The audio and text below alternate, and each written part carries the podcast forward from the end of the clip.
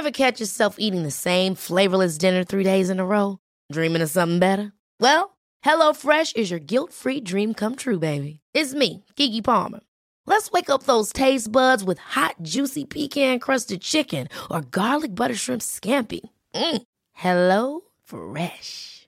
Stop dreaming of all the delicious possibilities and dig in at HelloFresh.com. Let's get this dinner party started.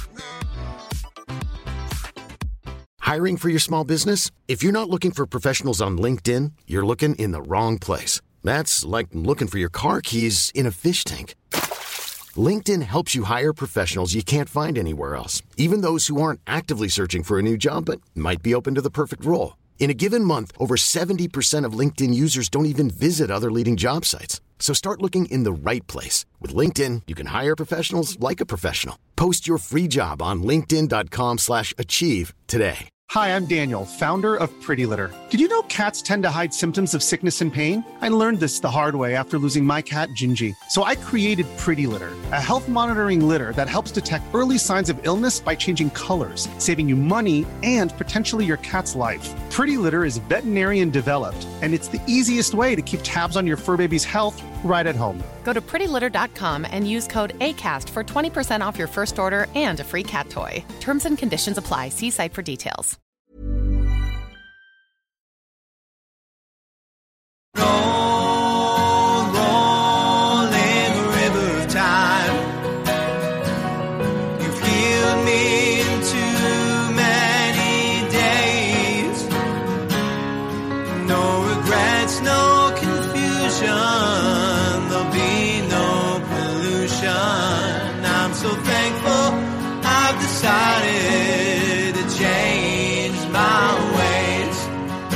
Welcome back to the Leaving Eden podcast. My name is Gavriel Hakohen, aka Gavi. Call me Gavi. We're friends. You can call me that.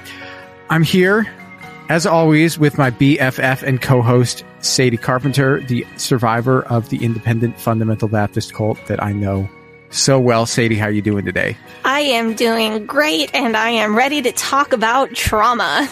You are? Oh, yeah. Also, a lot Is- of stuff too. Like, so today we're talking about some really heavy trauma, but I get to tell a lot of really fun stories as well. Okay, well that's good. We like that. Yeah, we're going to do both, which is kind of our thing. Yeah, isn't it? Um yeah, cuz it's it's summer. We're talking about summer camp. Yes, indeed. All right. So um, we have a lot to get into. So I'm just going to uh, go right ahead and get into the spiel. Uh, the Leaving Eden podcast is the podcast about my BFF and co-host Sadie Carpenter's life in and escape from the independent fundamental Baptist cult. We talk about this cult. We talk about other cults. We talk about religion. We talk about fundamentalism. We talk about the real and present threat that cults and cult ideologies pose to society as a whole. And it is our goal to promote freedom of mind, freedom of thought, and freedom of religion. So if you like our show, if you are a fan of our show, there's a couple of things you can do to support us. You can join our Patreon, which is patreon.com slash leaving Eden podcast, where there are extended and uncensored versions of most of our episodes. If you liked our recent Plathville episodes, there are extended versions of those that you can check out. Super fun. Um, there's an extended version of our drinking episode. There's an extended version of our dating episode. You can join our Facebook group, which is facebook.com slash groups slash Eden Exodus. You can join our subreddit, which is reddit.com slash r slash Eden Exodus. Oh, we're in the middle of doing our how to series. So we did our episodes on how to drink. We did our episode on how to date. Um, next week, we have an episode coming out. We're going to talk about how to dance, among other things. We have uh, other things going on with that. But if you want to ask us any questions about how to do specific things in particular, you can send us those questions because we're going to try to do a q&a episode if we if we get enough questions we're send those though to leavingedenpod at gmail.com sadie uh, is there anything else that i've got to to say before I don't think so. I think you can go into uh, thanking our Faith Promise Missions tier patrons and we can get on with the show. we have two of them in the I Gave It All tier. That is Kathleen Moncrief, who has been supporting our show for quite some time. I think since we, like, Yeah, Kathleen is a longtime supporter Kathleen is an OG. who wanted to hear us say some very sketchy things on hot mics. all the stuff that we say that we absolutely would not put on a regular recording uh, is is stuff that goes on the the I gave it all tier supercut, which uh, we have one section out now, and then another section is coming soon for the two of you that have subscribed to it because there are two of them. There's That's Kathleen amazing. Moncrief and there's Melissa Mosley. Melissa Mosley, the excellent person. Uh, we don't know ye, but we would like to know ye. We have we haven't. Um, you're you- you're a new patron, so we haven't actually had the wonderful opportunity to meet you at our patron Zoom hangout. Um, We'll do another one of those soon. next time we have one for sure we will be meeting you and learning all about you and and your wonderfulness. But on to our faith promise missions tier patrons. There are many of them numerous in number. Uh alex todd anisha patel brittany brooke tolley carrie r chrissa crystal patterson eleanor donahue Elizabeth Duworth, Emery Fairlosser, Hannah Ross, Hope Norum, Jen Kaharski, Jessica Tambo, Tambo like Rambo, Kay Turwee, Kay Turwee, Catherine Schneider, Kristen Marie, Linda Morgan, Lindsay Goss, Lorena Watson, Michaela Upright, Madeline Antrim, Madeline Cusick, Mary Martin, aka the actor who played Peter Pan on Broadway, Megan Arendt, Mike Smith, Miranda Day, Rachel Bernadowitz, Rebecca Hoyt, Reverend Robert Stutz, Sarah Reese, Shane Horton, Stephanie Johnson, Susie, the one and only Susie, Tiffany Enderby, Enderby, great name, Walnut, son of Walnut, Wes the Cowboy, and Sadie's actual BFF, Morgan. Thank you all so very much. Yeah, thank you you, so much you. to our I Gave It All tier patrons and our Faith Promise Missions tier patrons and all of our wonderful patrons on Patreon. You all are the MVPs who carry our team. Seriously, we would not actually be able to make the show that we make without you guys. Uh, we would not be able to justify putting the time into it that we put into it if uh, yeah, if if you if like these hour and a half, two hour big meaty episodes, thank the patrons. That's all we have to do. Okay. Well, then oh, oh, I have to do the trigger warning. don't you? we're not we're not with it today, folks. No. That's we're okay. not. So, in general, we talk about a lot of potentially triggering topics on this show, including but not limited to suicide and mental health, racism, misogyny, PTSD and PTSD symptoms, child abuse, mental, physical, and sexual abuse, and spiritual abuse, including guilt, shame, and fear. In most episodes, at least a few of these topics will come up in conversation. We don't give any specific or graphic detail on these topics unless it's highly relevant to the story we're telling. And if we are going to give specifics or graphic details, we give you an additional trigger warning right before we do that so you can skip if you need to. This episode today is about church camp.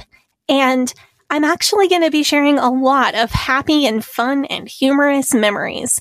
There is going to be discussion of being emotionally manipulated as a child. We're going to talk about cry night and the pressure to make decisions, the discussion of kids feeling inordinate amounts of guilt for their supposed sins. Uh, we're going to talk about salvation doubt, which is, it was really hard for me to make my notes. So I assume it's going to be hard for some of you as well. And we're going to talk about the fear of loved ones going to hell. All of that is confined pretty much to one part of the episode. Most of this episode is very light and fluffy. Now, Sadie, it is getting towards the end of summer. And this time, all you know, it always makes me think back to when I was a kid because this was the time when we had the most freedom, you know, the least scheduled time, the most time to just kind of like run around the neighborhood, play sports, ride bikes, that sort of thing. I, so I was wondering what summer was like for you. We, I did get a lot of freedom as an IFB kid growing up during the summer because we had school, school, not homeschool. Um, I know that a lot of homeschool kids had to work year round, which sounds like it stinks. Uh, I had a Oh. lot of time to ride my bike around on the church property where I lived. My family also went to the library a lot. Uh, I did end up burning my library card and no longer going to the library when I was like 16, maybe 17, because I got convicted by the Holy Spirit because I was reading dirty books like young adult fiction where people had unholy crushes on each other and sometimes did premarital kissing. Heavens to Betsy. Yes, very, very shocking. But summer camp was Uh. definitely the highlight of every summer for us. It was the best week of the summer. The best week of the summer. Oh, yeah. You loved it. Loved it. So I also loved going to summer camp. Did you so did you just go during the day or was it like a sleepaway camp? Because I would I would go to both. Yeah, I never went to a just at the day camp. I think that the correlation in IFB world is vacation Bible school. Church camp, though, was always a sleepaway camp. And the one that I went to, it would be Monday through Friday for one week. Yeah, like cuz I would go to like, you know, baseball camp or soccer camp in the summer, you know, that sort of thing. Mm-hmm. Um so you were growing up at this time, were you in where? Were you The in St. Louis uh, area. St. Louis area. Okay, so was the summer camp like out in the country? Yeah, the camp that we went to was in Kansas. I know I've said Nebraska on the podcast before, and then I listened back to it and I thought, where the heck did that come from? Because it was not in Nebraska; it was it was in Kansas. Extremely similar places, easy to get them mixed up. They're both full of corn, very flat, roads are very straight. Well, a lot of the friends that I went to camp with came from Nebraska. So people, IFB kids came from all over the Midwest to go to this one particular camp. It was only uh, about an hour away from Kansas City and maybe 15 minutes away from a mid-sized Kansas town, which is a tiny town anywhere else. So it wasn't that far out in the country. It felt very isolated though. If you think of how like when you're up at the Rose Garden, it's really easy to forget that you are a mile from a major downtown area. It felt like that. It felt like it was way out in the country, but it actually wasn't all that isolated. Yeah, I know I know what you're talking about. I actually drove through Kansas like a year and a half ago. It's very flat. Um, Extremely. it's ex- the, the sort of thing. It's very soothing, though. You know what I'm saying? Like if you just, I, so I drove out there in the spring, and you know I took one road like it just very straight, and it was like, you know, you would just see like the red barn and the fields full of cows and corn, and you're just like, wow, this is so nice. Um, so no hate on anybody from the Midwest, anybody from Kansas. It's not my it's not my favorite part of the country visually, but I I really enjoy small town Midwest people and their kind of attitude on life. It can be really good. Oh, the people there were lovely to me. They, That's all I've got to say. a lot That's- of them just they were lovely. really truly are very um charitable and hospitable people. Yes, uh, my impression is exactly. So, um, I know many of our listeners, um, including myself now, have seen the film, the the documentary Jesus Camp. Yes, I have not. You, okay, so you've not seen it. I have seen parts of it. Uh, I have multiple times attempted to watch all the way through and I just cannot. It is, you know, I deal with triggers really well. I can listen to Jack Scott speaking. Um, if I hear his voice out of nowhere, I, it doesn't go over well with me. But if I know, like if I click on a video of him speaking on purpose, it's fine. For some reason, Jesus Camp is one of the most triggering things in the world to me. So I was going to ask if the camp you went to was anything like. So it's that accurate. It's Yeah. like that. So Ooh. the the major difference is that the subjects of Jesus Camp are charismatic Christians. So a lot of their practices like praying in tongues or the what they do with their body during worship is very different from the way that I grew up. But the similarities, like specifically the way that the kids are indoctrinated in the name of fun and the way that the children are emotionally emotionally manipulated is so similar that I that's why I can't watch it. Like that's what triggers me. So the, like the techniques are all the same. Yeah, like the the indoctrination techniques and the fact that they are being applied so heavily to little children. because I so I remember when this movie came out, and I think I watched it then because it was like a big deal. It, came out in like I think 05 or 06, and I was living in liberal Portland where you know the, everyone was like. afraid of uh, because George Bush was the president and we were all just like, oh, this is what the evangelicals want for the country. This is the future that the Republicans want to, like, you know. Right. I mean, was I wrong? No. So this past week in preparation for this episode, I tried to watch the movie again. I don't have religious trauma.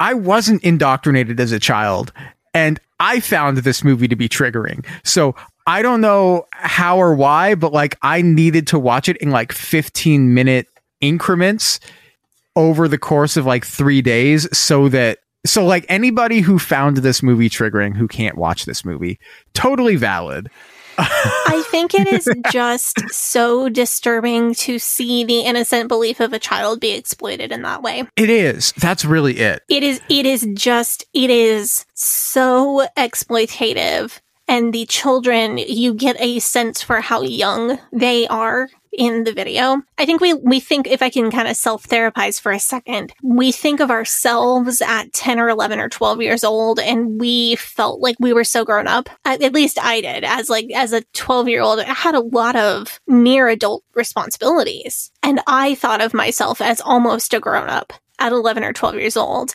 When you look at it from an adult perspective, especially now that you and I are staring down the barrel of 30, um, you're welcome for that reminder. Yeah. Uh, it's You're okay because I closer turned than I first.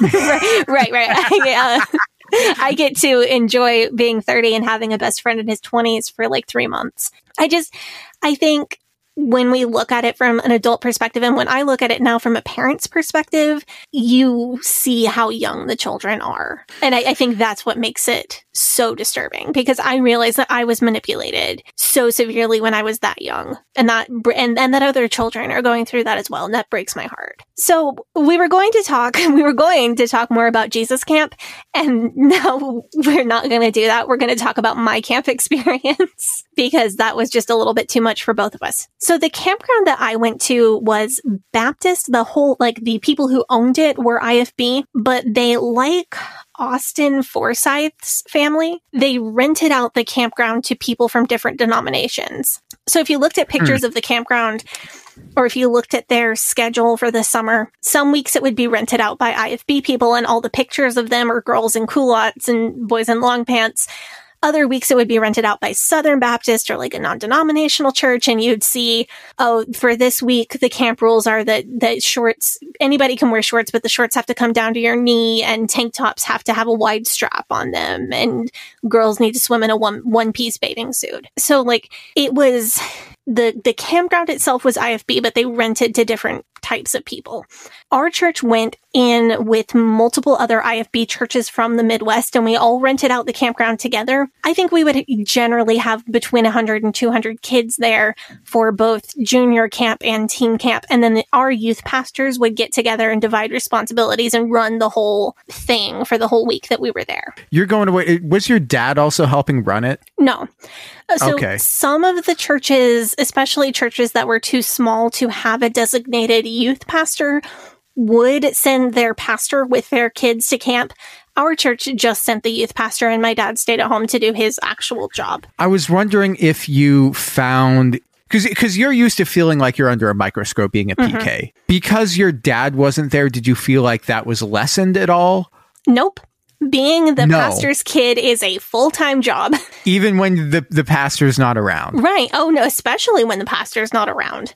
Oh god. So, because I was the pastor's kid, I was the de facto leader for my entire church's delegation. Well, all the girls from my church. So, if our church sent 15 kids to camp, the assumption would be that their attitude and their behavior would mimic mine because I was the de facto leader because of who my father was. So, if I had a bad attitude or if I broke any rules, I was not only in trouble for what I did, I was also in trouble for being a bad example to all the other kids. How old were you? This Were you- pressure was like- always there for me. Um, my dad became a senior pastor when I was eight, almost nine. He was an assistant pastor before that. But I feel like this pressure ramped up a lot more when I was a teenager going into teen camp. They had separate, so how they separated it, uh, junior camp was for kids going into second grade through going into sixth grade. And then teen camp was kids going into seventh through going into 12th grade. If another kid from your church misbehaves, is that are, are you held responsible for that? Not held responsible, more like partially blamed. I differentiate because when you say held responsible, that makes me think of like punishment or consequences. And it wasn't, so some, you know, Jane from my church comes to camp with us and Jane decides to do something horribly immoral, like try to hold a boy's hand. I don't get punished. I just get blamed because if my attitude and my spirit were good enough, then Jane would have followed my example and not done that. Oh, wow. So there was there was the social and emotional consequence of being blamed or not to- told I wasn't good enough or treated differently by the leaders, and then I would also possibly miss out on getting a Christian Spirit Award at the end of camp, which we had we had end of camp superlatives God. that they were all about like who quoted the most Bible verses or was the most perfect little IFB kid, and I did win uh, several times. So IFB church camp is an immersive IFB experience. I kind of assume that your camps had like a packing list and a do not bring these things list. Well, I mean, ours was it was like bring two weeks of clothes unless you want to do laundry. Like bring toothbrush and toothpaste. Uh, bring a stereo if you want. Bring board games. You know, card games, bathing suit, musical instruments, guitars, ukulele, uh, stuff like that. And then, like on the don't bring list, it was like tobacco, drugs, alcohol, anything like anything like that. Like that. Right. If it was something that we'd get in trouble for having at school, we weren't allowed to bring it. Right. So we had the tobacco, drugs, and alcohol on our do not bring list, but we also had like other things that were on our t- our do not bring list were any books other than the Bible, any clothing, Any books. any books. It's a distraction. You're there to do Jesus stuff. Any clothing with brand names or logos on it or cartoon characters, any digital devices at all, period. CD players, cassette players, no media, Nothing. nothing. Was Wow. there, and, and then of course we had a really strict dress code, but we'll talk about that. Um, what was the consequence if you brought something off the do not bring list? Off the do not bring list? Yeah. Well, okay, it depends on what it was. Like, so I was going to this camp when I was, I, I th- like between like eighth grade and 11th grade. And it really, dep- like, if you say you brought a pocket knife, the sort of thing, like, you're not allowed to bring a pocket knife to school, but the camp counselors probably wouldn't do anything if they saw you with a pocket knife. They'd probably just like be like, you know, keep that in your bag or keep that in like a drawer in your dorm room until you go home or something like that. I don't think anybody got in trouble for like bringing weed or anything. Like if you got caught with weed or, or something, you'd probably get sent home. Like I don't know. The only time I remember somebody getting actually sent home, like there was this kid who tried to break into the girls' dorms. Mm. But he was also the same guy. He ate a bunch of nutmeg at the dance party to What? try to get high. And he spent the whole time just sitting in front of uh, like a big, like a box fan or like throwing up in the corner. Yeah, that that was not a good decision, bud. Anybody who's ever heard about it, yes, you technically can get high off nutmeg. It has psychoactive psychoactive properties, I guess, but you shouldn't because I've heard it's not pleasant. I don't know. I saw this kid try it and it looked like he was having a bad time, so I figured I was never going to try that. I was gonna ask just for clarity, you are not that kid, right? Oh, absolutely not. I'm like I didn't think so. I wasn't cool enough to try to get high off nutmeg at the uh at, at, at the dance party. Like that's You, you know, you keep saying dance party, and that is honestly so unfair. Chad behavior. no, I should. So, the camp I went to, um, I should mention this. The camp I went to was at the University of Oregon campus in Eugene. Um, and we got to like stay in the U of O dorms and pretend we were college kids for two weeks uh, in the summer and like take classes that were taught by college students and stuff. Okay, and so, so, like, this is not like camp camp. no, I mean, it still sounds super cool. I'm not trying to cast shade on your camp. No, it was like the closest thing that I did to like actual summer camp. I didn't go to like uh, I, I know like a lot of kids went to like Jewish summer camp, and I didn't do that. I went to this summer camp where a lot of the kids there were Jewish because it was like, hey, this is college before you're going to college, and all the Jewish parents are like, ooh, I'm gonna send my kid to that. Um, it was a great time. It, it was like legitimately a great time. But you know, we had things like dance parties. Um, we got to take classes that were taught to us by college students. Um, we had a talent show. We had like pseudo frat activities where we'd do things like we'd we'd stand outside the window of the girls' dorm and sing songs to them and stuff, like serenade them from outside their way. That was super fun. One year we did like Love in This Club by Usher and that was that was great. that that yeah, go going to going to summer camp and getting to know Usher songs sounds fun. oh, it was a great time. Um it, it was incredible. It, it, like honestly, those are some of my best memories of of being a, a so you teenager. so you get it because this this was a, a lot of the parts of summer camp were a great experience for me too. But from the minute you got in the youth pastor's very unsafe seeming van to go to camp, you were in for an all IFB all the time week long experience. Immersive. Immersive experience. yes. So yeah, if you want me to get really like, if you want to show me what the IFB is really like, just sign me up for that. Like, or, or like get the IFB church camp VR. I could design that and it would be it would be super fun if only I knew how to code. So okay, so I mentioned that my youth pastor's van was very unsafe. I should probably note my youth pastor was not a creep. He was extremely extremely fundy. Um like way more fundy than my church was and always kind of trying to push us more fundy, but he's a good-hearted and an honest man. The reason I reference his van his van being unsafe is that there were holes in the floorboards and you could see the road going past under your feet from like certain seats in the van. And oh, also, don't be a snowflake. That's how our parents did it. well, also the door was like always on the verge of falling off and then actually did fall off once or twice. Luckily, not while we were driving.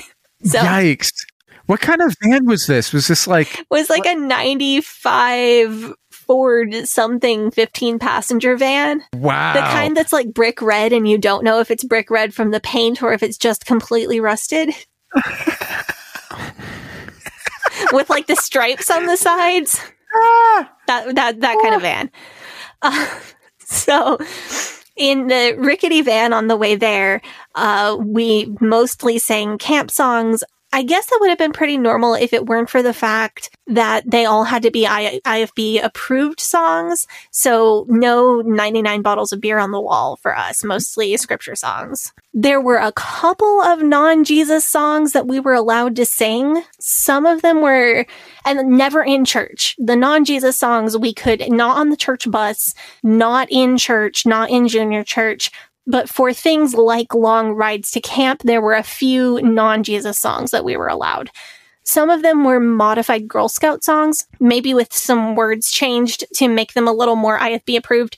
So people who were Girl Scouts might know the song My Mama Don't Wear No Socks. We had a version of that. We were allowed to sing Baby Bumblebee, stuff like that. Cool counselors would also let us sing 99 bottles of Coke on the wall less cool counselors would not allow us to sing that because it was originally about beer. So you have clapping or no clapping? Clapping is allowed for certain songs as long as you are always clapping on the one and the three, never on the two and the four.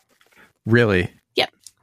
So when the IFB kids got to camp, our campground, I think even outside the fundy paradigm, it was pretty cool for a small campground. So the camp that I went to is all around a small lake in the middle of the campground. Uh, on one side, you have the girls' dorms, which is a big log cabin with multiple rooms. You have the dining hall, the human foosball place, the rec center, like the canteen building, the canoe docks, the mini golf course, and the chapel. And then there's a bridge across the lake. And then on the other side is the boys' cabins and the swimming pool and the obstacle course. I did just now remember that the boys, so the boys' cabins are little separate buildings and they have to go up to the swimming pool for the bathrooms. The girls' dorms are one big building with multiple restrooms in it and each church group gets their own little room. Um, so I just remembered the girls' dorms are numbered. So you're like in room one or room two or whatever. But the boys' dorms, as I literally just recalled, have names, and they're named Matthew, Mark, Luke, John, Timothy, James. They're all named after books of the New Testament. Wow. So that's fun. Uh, I still objectively think the human foosball and the obstacle course were pretty cool. Uh, we had a legit obstacle course with like 20 foot tire wall, a huge rope wall, this rope swing that you had to swing on to get between platforms, one of those like walls that's at the end of the Ninja Warrior thing where you have to like run and jump up the wall and have people pull you up from the top. We we had a cool obstacle course. But before you get to play any human foosball, you have to have orientation. You got to go all over all of the many rules one more time. And this is IFB immersion camp. So obviously, no swearing, no touching the opposite gender, no shorts for girls, long pants on boys, no tank tops for anybody. There was always some poor girl who didn't read the rules and showed up in like Bermuda shorts and had to be marched over to the cabin to change clothes. And then she spent the whole week in borrowed clothes. oh no. Oh, Yeah. That's the worst. I got smart to this when I was maybe nine or 10, and I would just pack every single pair of culottes I owned and some extra dark t shirts. So when somebody needed clothes, I could loan them out as needed. Well, that was. I mean, that's thoughtful of you. That really yes. was. Also, not a responsibility a nine year old should have. Yeah, but like you're the you're, you're the representative of your church, man. Yep. You're like you got to reflect uh, uh, positively on them. No, so what's your average day like at IFB summer camp? Is it totally scheduled, or you have free time? it is very. It's very scheduled. There is free time, but there's stuff to do during free time. Should I just hmm. take you through a day and see what you think? Yeah, go for it. I'm combining memories of kids camp and teen camp in this, but they were so similar. So I don't think it's a problem to combine them. And if there's something that's specific to one or the other, I'll let you know. Okay. So you wake up at IFB church camp, and obviously you have to do devotions time first. For little kids, the counselor would probably have everybody pray together and then give everybody like five or 10 minutes to read their Bible. Nothing big. Obviously, for teen camp, this is a little bit more intense, and you've really got to make sure that everybody sees you reading your Bible for as long as possible. But after that's done, you get to do all the fun classic camp stuff. So we're in the girls' dorms, we're coordinating culotte patterns for the day, we're braiding each other's hair. Uh, we also had a running competition for cleanest dorm every day, so we had to have everything as perfect as possible. We cleaned up, shoes lined up under the bed, beds perfectly made, all of that. And then we would head out for the flag raising ceremony before breakfast. Wow, What's That wow? is- The clean cabin thing? yeah.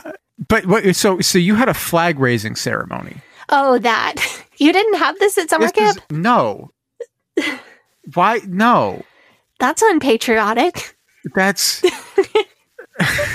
So, the flag raising ceremony, as it probably sounds, was a combo of second devotions and a little taste of Christian nationalism for flavor. So, we would all go out to the flagpole and do a flag raising ceremony. They would do the thing where, like, they fold the flag and unfold the flag, and everybody says the Pledge of Allegiance or whatever. And then we'd have a little mini devotion from one of the youth pastors. While that was going on, people would go inspect the dorms, and whoever had the cleanest room for the day got to eat first at all of the meals that day. I think there was some kind of punishment for whoever had the messiest dorms. I can't, re- it may have just been that they had to eat last at all the meals that day. I, I can't recall if there was any other punishment as well. I think it was just eating last at meals. so they pitch you all against each other a little bit.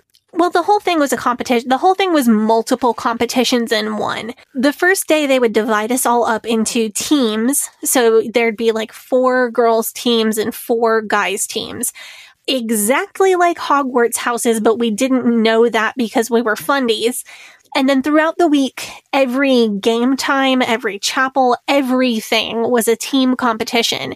And you'd earn points for your team or deduct points from your team like very much how like the whole school year at Hogwarts was a big competition between the houses. So if your team won a game, you'd win points. If you yelled the loudest in chapel, you'd win points. But if you misbehaved personally, they could take points away from your team. There were hmm. also individual competitions. There was a Bible verse memory competition, which I'll tell you about. And then there was also the cleanest cabin contest every day. It's a lot of competition. So when you get to camp and you have all your friend, you like all your friends there from your church. You're you're seeing that you're sizing up the other competition. Are you gonna like talk a little trash? Maybe you know, like I've been practicing my cleaning all year, and I'm gonna whip your butts and sweep the cleanest cabin all week. We're gonna eat first every day. You know? Well, yes, but you can't say whip your butt. Butt is a funny Can't? cuss word. but okay, so what do you ins- like? Whip your tush, whip your behind. So number one, I was so uncomfortable with trash talking because I was told like to keep sweet and be super nice all the time. So I really don't know because I wouldn't engage in trash talk because it made me really uncomfortable. Uh, number two, you probably can't say whip anything. I think that would be considered too sexual. How would you know that that's sexual if you're kids? Well, they wouldn't, ex- somebody would tell you, they wouldn't explain it to you or tell you why. They would just say, well, that could potentially be perceived as inappropriate. So please don't say that. What are they going to do next? Are they going to ban whipped cream? Are they going to? I mean, pretty much anything can be sexual if you try hard enough. This is true. This is- So, so you do the flag raising, you do breakfast. Honestly, I cannot remember if we had chapel first or game time first. It may have been different in different years. I'm going to go with my gut and say that it was game time first. So in the morning, we'd have co-ed games like kickball or canoe races. This was one of my favorite parts of camp we would have canoe relay races. So your team would have to put together five sets of two people each. And then you'd each row out to a buoy in the middle of the lake and you'd have to go around it and then come back. And then the next set of people would have to do it. This was an athletic thing that I was actually really good at for once. So I enjoyed canoe races. There was predictable camp chaos, like someone would tip their boat and have to get rescued by the counselors. And if it wasn't your team racing at the moment, you could stand around and catch up with your friends that you hadn't seen all year. So that was cool. This was also where we got to do some of the things that I hear people talk about doing in PE when they were kids, like the giant six foot beach balls, the giant parachute thing, racing around on those little plastic rolly things that are meant for mechanics to roll under cars with. For little kids, it was generally anything goes. We could do like co-ed kickball. One of one of the games that we really liked, we had one of those six foot giant beach balls, and the entire game was you have to push it over your opponent's like there was a line on either side of the field, and whichever team got it over their opponent's line first won.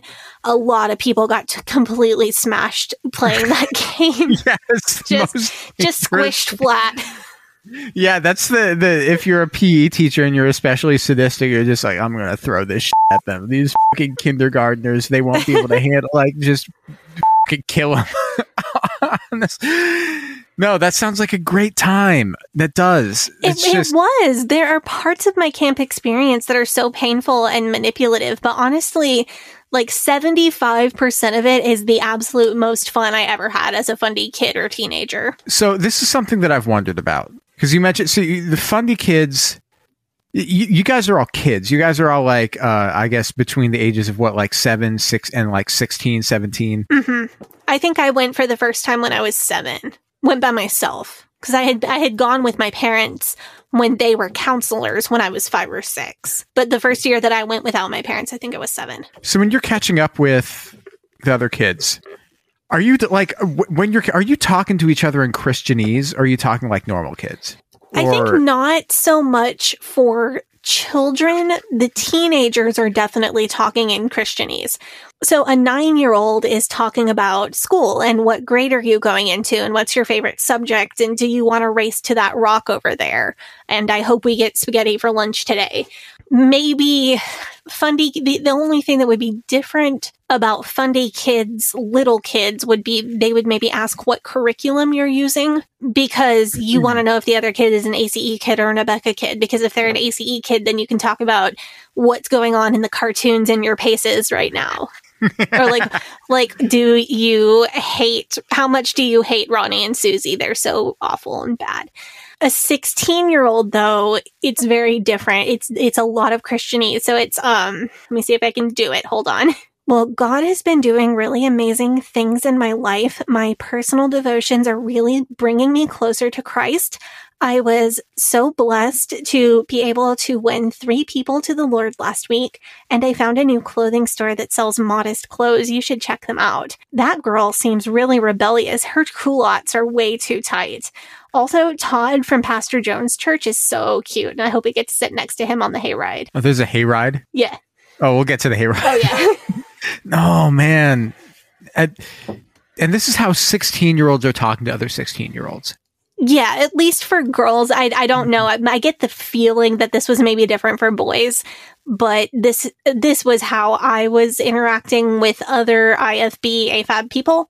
There's definitely some normal teen stuff mixed in, like clothes and hair and boys, but the tone of Christianese is definitely there. That's okay. Because when I was watching the Jesus Camp movie, that was one of the things that really like that really, I guess made me feel so weird watching it is that you had all these little kids who were like 10, 11, 12, and they were talking like weird adults. Yeah. You know, that, that was one of the, no, like, cause when I was 16, like how we commu- like we communicated with each other by just screaming quotes from Anchorman back and forth at each other. And right. I suppose like these days the the 16 year olds are, are like screaming TikTok memes at each other. As far as movie quotes, The Princess Bride was the big, like, most fundies approve of this movie when I was in high school. Ever After was also really popular if you were on the chiller side of fundamentalism and your parents let you watch it. But this is camp. So we did quote, like, Princess Bride or Ever After to each other. But if you get caught talking about movies at all, you might lose points for your team because this is the IFB immersive experience. So oh, you could only do that if there wasn't a counselor listening.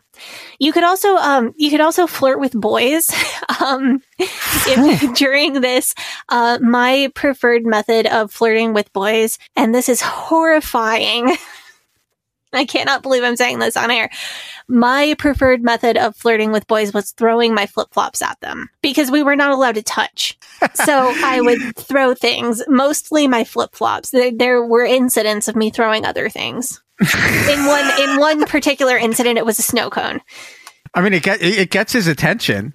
You, yeah, like, I mean, it worked. I always had multiple camp romances at the same time. Damn, like a juggler. So after game time and extremely embarrassing flirt attempts, uh, we would go to chapel Usually some mornings we would have a morning chapel service with everyone. And then for teen camp, once or twice throughout the week, we would have split chapel, which I, I think I've told you enough about split chapel. Split chapel is where I learned that if you wear a ring on your thumb, you're indicating that you're into drugs. And if you wear a ring on your first finger, then you're indicating that you're a lesbian. If you wear a ring on your middle, like all of these like weird coded things that the fundies believe. Oh, it's just like hanky code. Yeah, but. yeah, but not real. Split Chapel was a lot of like really gross modesty stuff and purity culture. You know, everybody spit Ooh. on this candy bar and then see if anybody wants to eat it because you are an object like this candy bar. Um, just it's just gross. Um, morning chapel. And we're back to camp. No record scratch noise. Morning chapel was really just an appetizer for evening chapel, so I don't have a whole lot to say about morning chapel. They would just put the youth pastors who were less charismatic as the preachers for morning chapel, and then they would save the ones that were really going to rip your heart out for the evening chapel. My camp usually had a special guest preacher for the week who would preach the uh, evening services, but whatever youth pastors brought the kids to camp would do the morning chapel services. Really? Okay. Yeah. So it was morning chapel was not I'm going to tell you about evening chapel and you'll see what I'm saying about it being very different. Okay, so it's just it's just more. Yeah, morning chapel was more of like you have to have more Jesus in your day. So after chapel, we would go to lunch and then we'd have my other favorite part of camp, which is swim time. Oh, good fun. Yeah. You, you have a lake, you have a pool, river. Uh, they actually had a very nice swimming pool at the campground and it was very well maintained, which is more than I can usually say for the IFB. So, from what I recall, they also made us wait an hour after finishing lunch to go swim, which uh, seems responsible, I guess. So, we would usually alternate days. So, on so Tuesdays and Thursdays, boys would get to go swim first, and then Monday and Wednesday, girls would get to go swim first. Like they would alternate it like that. So, if it was your day to swim first, speaking from the AFAB perspective here, you would go back to the cabin, change into your Fundy approved swim clothes, which for my camp was a one piece swimsuit and then culottes and then a dark colored t-shirt. And then you'd take your flip flops and your towel and schlep yourself all the way around the lake to the swimming pool. You had to go around the lake because you were not allowed to walk across the bridge that went to the boys' cabins. Most of the time, you had to have special permission to go across the bridge, and you were certainly not allowed to cross the bridge in swim clothes because if the boys saw you up close in your swim clothes, which is again a one piece swimsuit and culottes and a dark colored t shirt, that might cause them to lust. Wait, so you're swimming in culottes? Yep. I I knew all You're- these people. yes. Mine were denim. so You're swimming in, in denim culottes. swimming in and I had the Christian womanhood pattern that are super super pleated. So like like think of like you know like a pleated like Catholic schoolgirl style skirt. I have pleated pants. I have suits that that uh, that have pleated pants. Yeah, So- but you know, like the pleated school skirt, like Yes. that. I know what Imagine two of about. those, one for each leg, and they're below your knee length, and they're made out of denim. That's what I learned to swim in. Wow. yeah, uh, I knew people who went to like less intense Christian camps. And their rules were like, oh, it has to be a one piece, or you can wear a one piece swimsuit with a light colored t shirt over it. Not us uh, fully covered IFB modest for swimming, even though the boys were not allowed in the completely fenced in pool area. The boys were not allowed to even be on the same side of the campground when we were swimming. Uh, if we were swimming and a boy had to walk past the completely fenced in swimming pool, we all had to get out of the water and stand around a corner so that the boy could walk past the fence to the swimming pool. And like you can't see through the fence.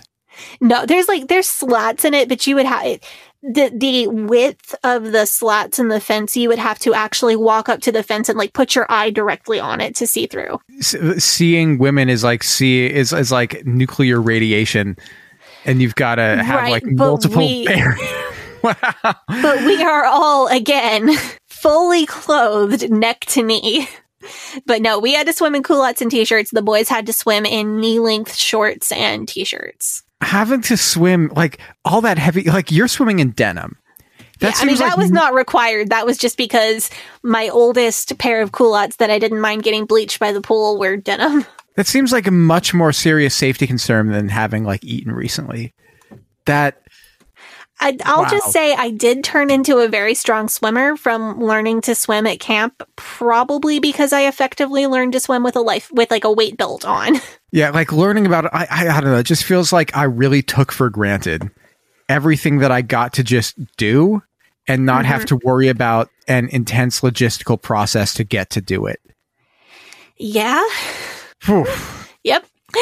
So while one assigned gender group was swimming, the other would have more game time. This is where you get to do like running the obstacle course, doing human foosball. If you were, if they had the archery range open, which depended on, so they had an archery range, but I don't think they had archery equipment. I think we had to bring that. So if anybody, any of the counselors or pastors or youth pastors from the other church happened to bring his archery equipment, uh, which all IFB men have, They got it from the Vision Forum catalog. right? Uh, or if anybody brought their guns, we would get to go to the shooting range. Oh, you got to Um, shoot guns? Yeah. I mean, I they had to do that at camp. one guy had a, what is that gun that's a 50 millimeter? Is that what it's called? 50 caliber? Yeah. That's a big gun. I don't know Yeah. things about guns, but I know 50 caliber is big. Yeah. My brother shot that when they were like nine at camp. Wow. Yeah. but the shooting range was out by the swimming pool. So the girls didn't really like it when the boys were at the shooting range while we were at the swimming pool because then like whenever they like arrived and left from the shooting range, we all had to like go stand in the corner so the boys could walk past the swimming pool. I I mean, I got to I got to shoot guns at camp. I uh, I can't say that this is an activity I'd be thrilled about my kid doing. I can't say that this is an activity that I recommend for every kid.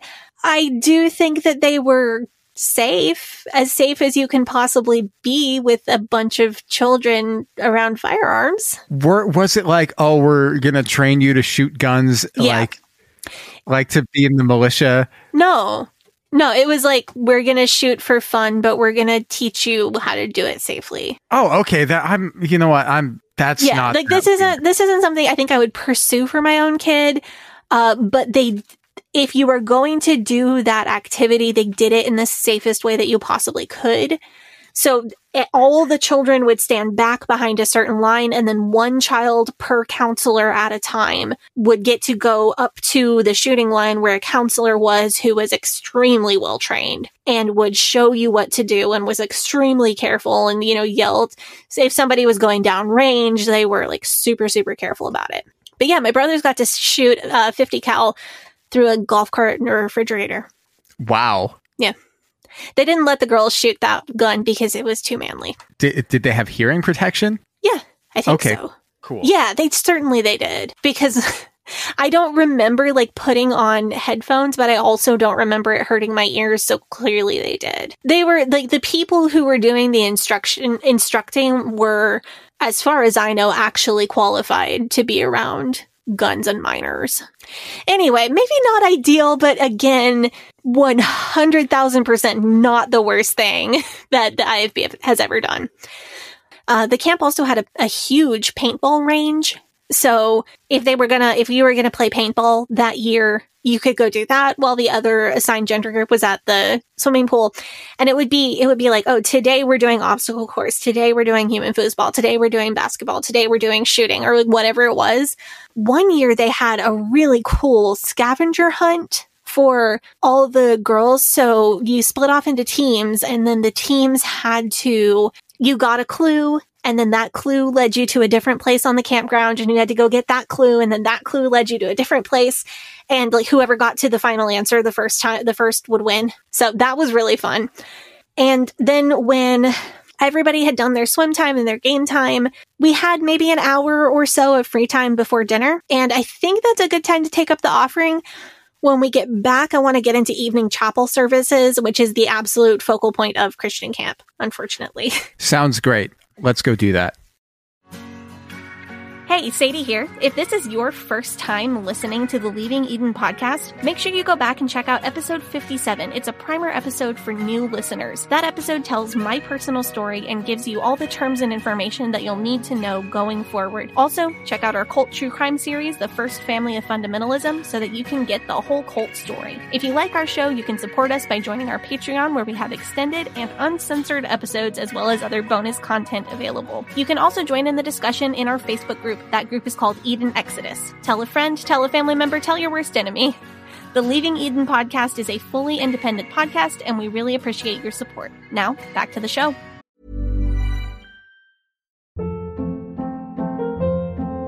Hold up. What was that? Boring. No flavor. That was as bad as those leftovers you ate all week. Keke Palmer here, and it's time to say hello to something fresh and guilt-free. Hello Fresh. Jazz up dinner with pecan-crusted chicken or garlic butter shrimp scampi. Now that's music to my mouth. Hello Fresh. Let's get this dinner party started. Discover all the delicious possibilities at hellofresh.com. Hey, it's Ryan Reynolds, and I'm here with Keith, co star of my upcoming film, If, only in theaters, May 17th. Do you want to tell people the big news? All right, I'll do. Sign up now and you'll get unlimited for $15 a month and six months of Paramount Plus Essential Plan on us. Mintmobile.com slash switch. Upfront payment of $45 equivalent to $15 per month. Unlimited over 40 gigabytes per month. Face lower speeds. Videos at 480p. Active Mint customers by 531.24 get six months of Paramount Plus Essential Plan. Auto renews after six months. Offer ends May 31st, 2024. Separate Paramount Plus registration required. Terms and conditions apply if rated PG.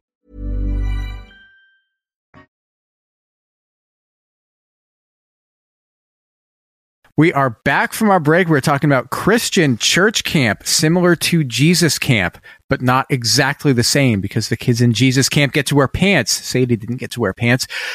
But I've got to say, I think maybe we had our dessert before our dinner a little bit. We talked about the fun stuff before we got down to like the potatoes of it all.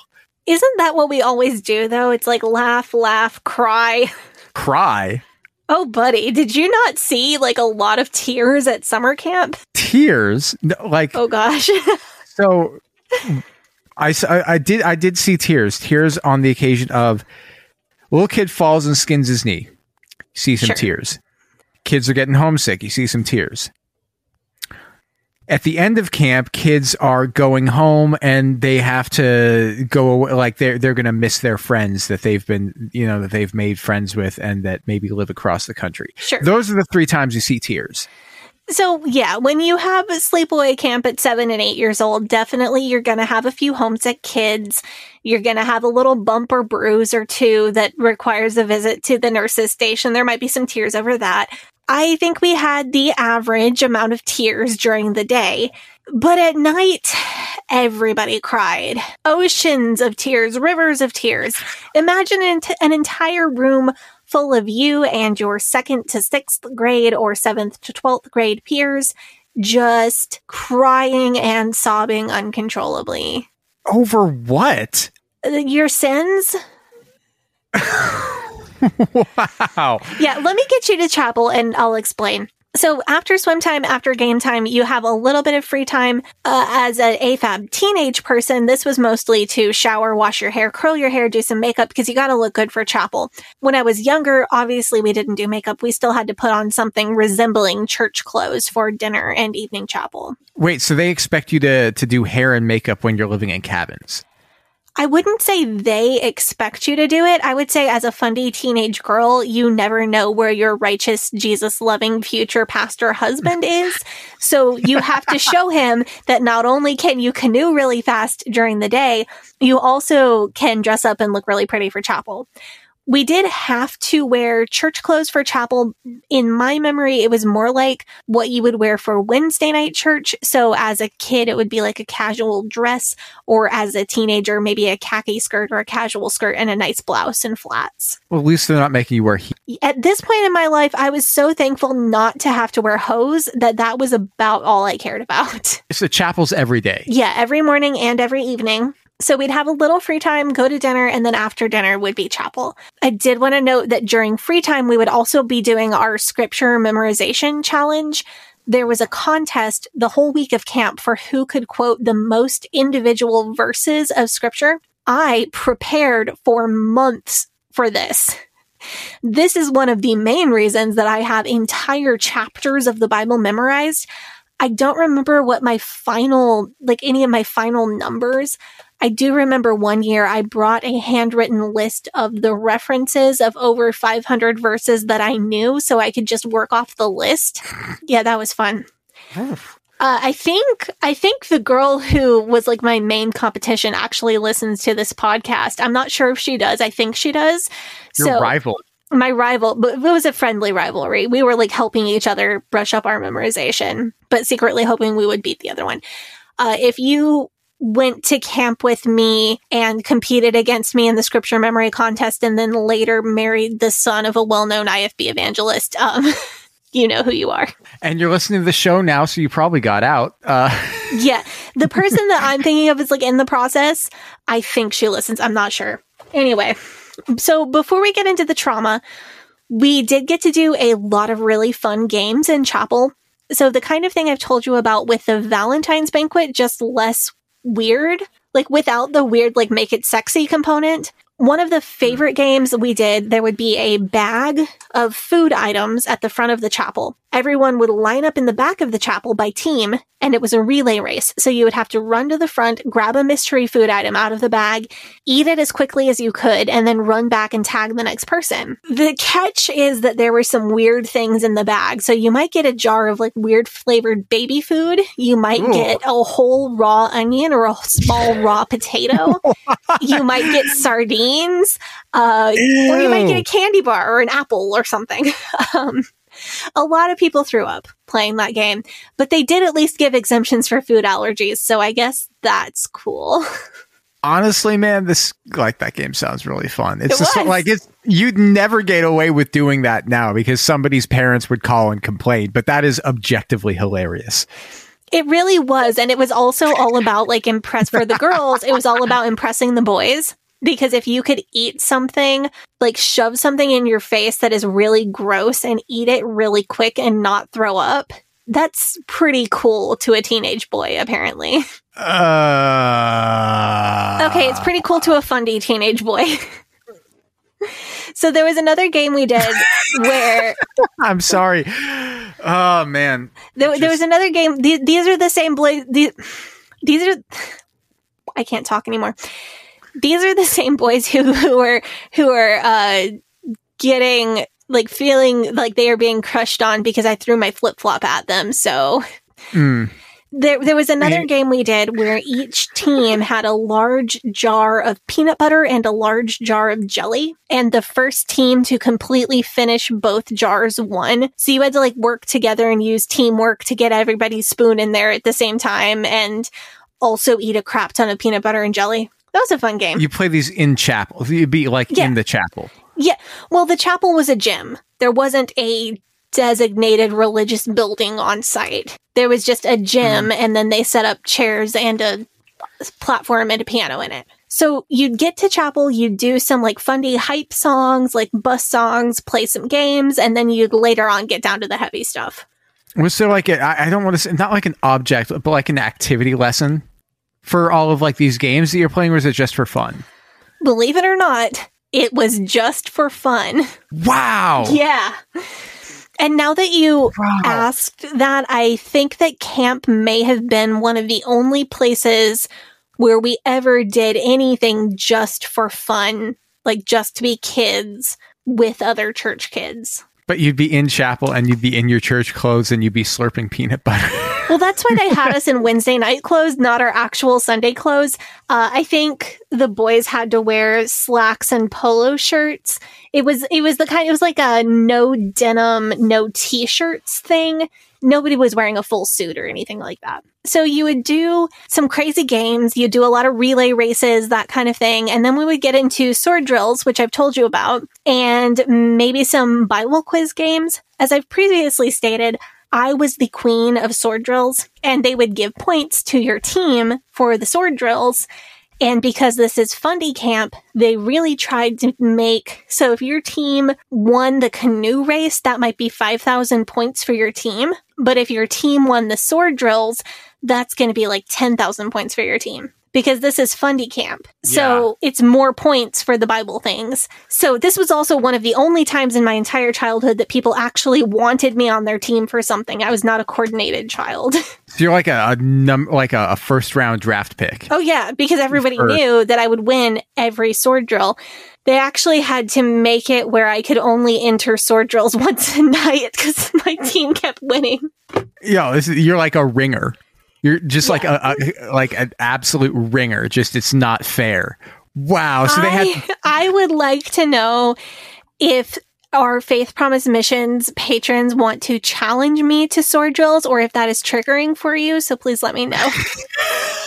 wow. because I will play you in um I will play you on on the Faith Promise Missions hangout the next time we do it. so we're like it's not just like you you are so good at sword drills that they had to change the rules of sword drills Yeah, I was Yeah. usually the best in the camp.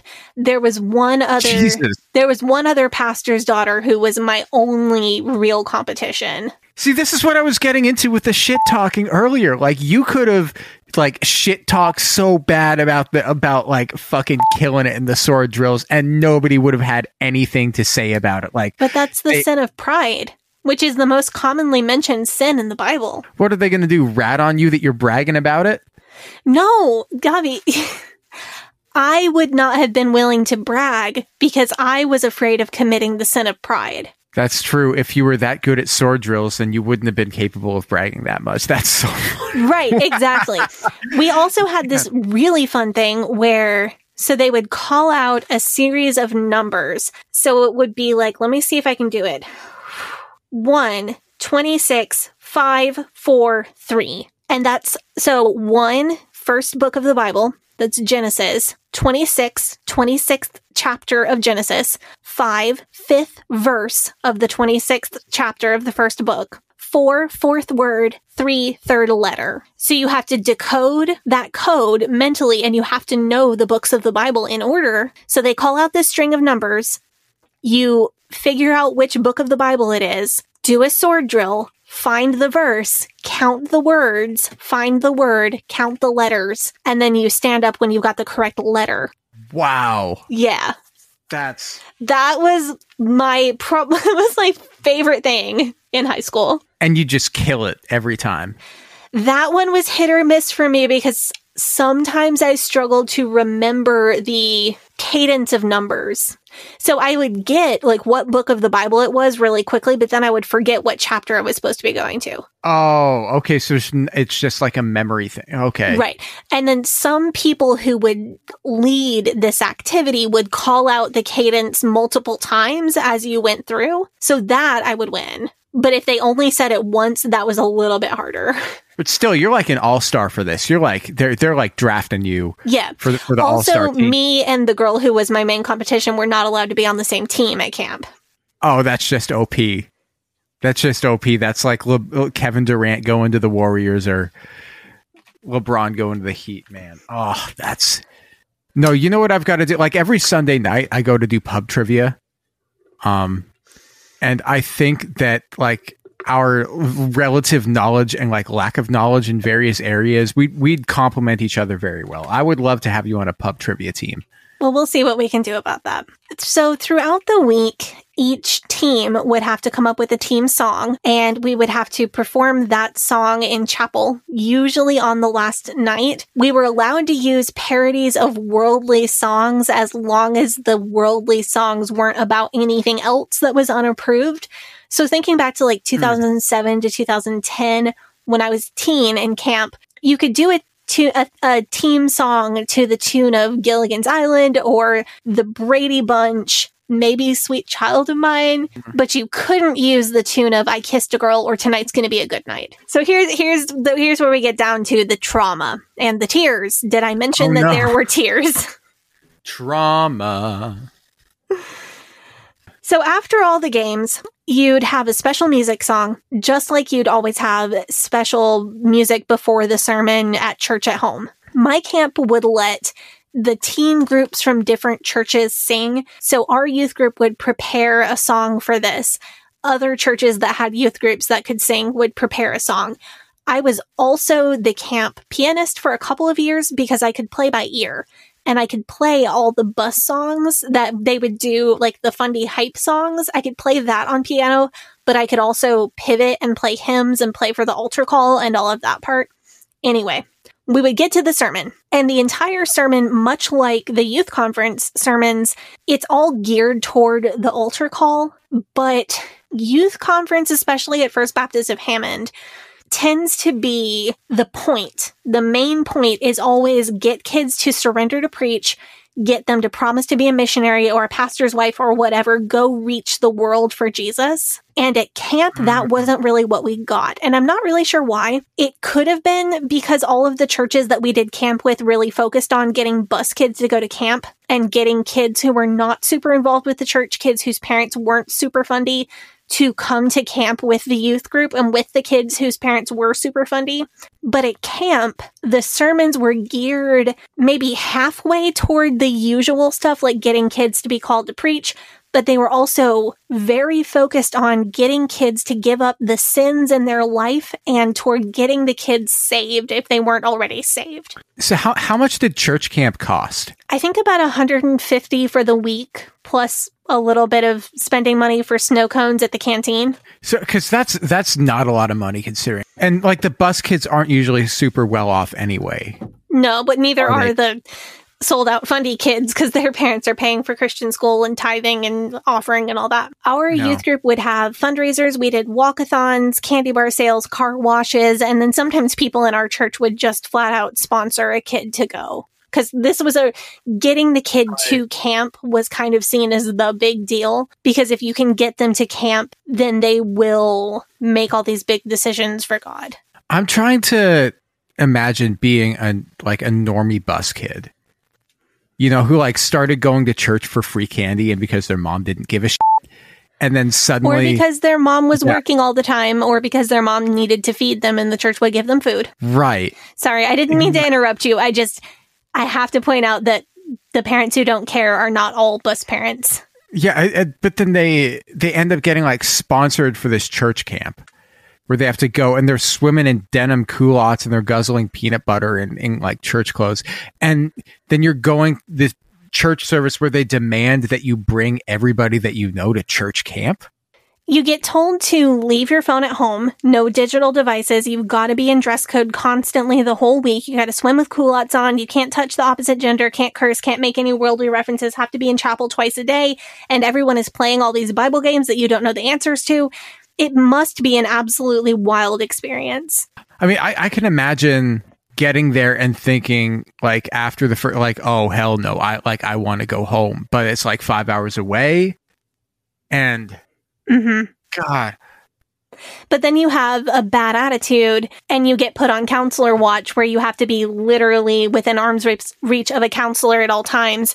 And then they always pick the meanest, like most fundy counselor for that. oh man, and imagine like if you paid money for this experience. It sounds like the kind of thing that you'd see on like, you know, Kevin James Thornton. Oh, of course I do. Yeah, that that's this seems like one of the kind of things that you'd see on one of his videos where Yeah. he'd be talking about like at my super fundamentalist church we went to church camp. It was the 90s. yeah. But I want to go back to chapel and let me see if I can paint a picture for you because I think all the fun and games leads to something here possibly. So you get a couple hundred teenagers, you wake up early, the whole day is focused around Jesus. There's there's devotions and prayers and prayers before every meal and morning chapel and evening chapel. There's a lot of really fun stuff too. Especially if you know the rules and you know the expectations on you and you can comfortably like you you don't have to think about the rules all the time because they're so ingrained in you. You feel the thrill of victory and the agony of defeat. You bond strongly with the people around you. But you get to the end of the day you've been swimming you're sunburned you're exhausted and you go to the gymnasium and it's all set up for chapel. You sing some songs you play some games and you sit down to hear a sermon. And the sermon is number one and this is where the salvation doubt trigger warning comes in Oh God. number one, the sermon is about you might think you're saved, but you might not actually be saved. I got so triggered making my notes for this episode here. So, so sometimes the tactic will be, well, maybe you got saved when you were a kid, but did you really mean it? Was there any doubt in your heart? Because under Fundy salvation theology, if you did not fully 100% with your entire being believe that Jesus died on the cross for you and that accepting him will take you to heaven, then you didn't tap into the magic. Oops, I'm sorry. I mean, the salvation and you are not saved. Sometimes the tactic will be if you are saved, then you will be filled with the Holy Spirit. And if you do not feel that you are filled with the Holy Spirit, you might not be saved, which is a mm, horrible thing to say to someone who is under 18 and has no idea what the f- they're feeling half the time. Like, this is a child. like, if you're talking about somebody who is like prepubescent child, they are not a fully formed enough human being to understand the concept of believing in something fully. That's not a concept that you can, like, you cannot put the weight of that on a, a small child, a young person who's not yet a teenager. Somebody who is a teenager, they are fucking full of hormones. They don't know what they feel. Is this the Holy Spirit or am I just horny? Yes. You don't know. You have no clue. Wow. You have no clue. When you are 14 and there are weird hormones in your body and like everything feels weird, do you, you just have crushes on everybody and nobody? Like, can you imagine if you don't feel that you are filled with the Holy Spirit, then you should doubt whether you might be on the fast track to a burning place of fire forever. I cannot imagine this. I have zero like capability of imagining this. This is So- so, wild. like another tactic that they might use is if you can sin and not immediately feel guilty, then you might not really be saved. So there are a ton, a Mm. ton of tactics. Those are just the first few that that happen to come to mind for me. I find it so ironic that the fundies will be the ones like they'll they'll be saying that Catholic baptisms are illegitimate, right? Because because they're saying that the that the baby isn't old enough to understand, right, because they the baby didn't yeah. choose it. Yeah. And but they're perfectly fine with like a 5-year-old who has been raised in this making a decision or the most important spiritual decision of their life but then they'll also like be out here and and using oh well you made that decision when you were 5 as emotional leverage against the same kids. Right. And they will also be saying that a five year old can choose their eternal destination, but should not be allowed to choose what gender they present as to the world. Yeah. Yep. So they'll say once saved, always saved. And they'll say that preschoolers can get saved. I mean, I got Fundy saved when I was three. And I do remember Really? it. I do, re- I, like, I do remember it. I, I was able to talk and have a conversation. I actually remember it happening, uh, very clearly. I, I had, I had early memories. I have memories as far back as my, like, my, I remember my third birthday party, but I remember things that happened before that. So I have memories a little bit earlier than a lot of people do. But still, I was three. I was a toddler. Yeah. Um, but so they'll say, oh, a preschooler can get saved. There's no such thing as too young. Plenty. I would love um, if Archradish on TikTok, if, if you hear this, uh, I, you strike me as the kind of person who also probably got saved at three. So let me know. But 10 years later, they sneak attack you at teen camp and they say, if you listen to worldly music, you might not even be saved because if you were saved, the Holy Spirit would convict you over that. These are the same people who are saying you can't pick your gender until you turn 18, and then Well- they'll be out here you know, like bribing kids with candy to come get baptized. And Well, shit. so actually, these people are saying you can't pick your gender at all and you should just submit to the gender roles that God created you for. But they're also ah. saying that a child couldn't possibly know what gender they would like to present to the world anyway. Uh, those are the people who say you can't pick until you're 18 are different bigots, though, just to be clear. well, they can all f- off. Yes. Um, but the camp sermons, this is important. So it'll be, they all kind of follow this pattern. It'll be first, you might not even be saved and you should be very worried about that. Second, if you are saved and you have sin in your life, you are lucky that God doesn't strike you dead on the spot right now. And third, you should be a pastor or a missionary or a pastor's wife or a missionary's wife. Sometimes you'll get a little bit as well of like the uh, God is going to judge America and take away everything we love if this generation doesn't fix our country. ooh. Usually a little bit of that somewhere in there. yeah. So put yourself in these shoes. You're on a massive emotional high because you're at camp. It's like the most fun thing you get to do. You're bonded to the people around you. You're physically exhausted. You are in the perfect position for this sermon to have a profound impact on you. You've seen videos of altar calls at youth conference, right? Yes. Yes. So, oh, and I remember watching Sheffey, and that had the altar call in it, and then you had to explain to me what that was, and then I had to go back and watch the the the HAC Right. youth conference videos, and it all made sense. If anybody is catching up and not going in order, the Sheffey episode and the Called to Preach episode are probably where we talk about this the most. I think at youth conference, any average altar call probably gets about 50 to 75% of people down to the altar.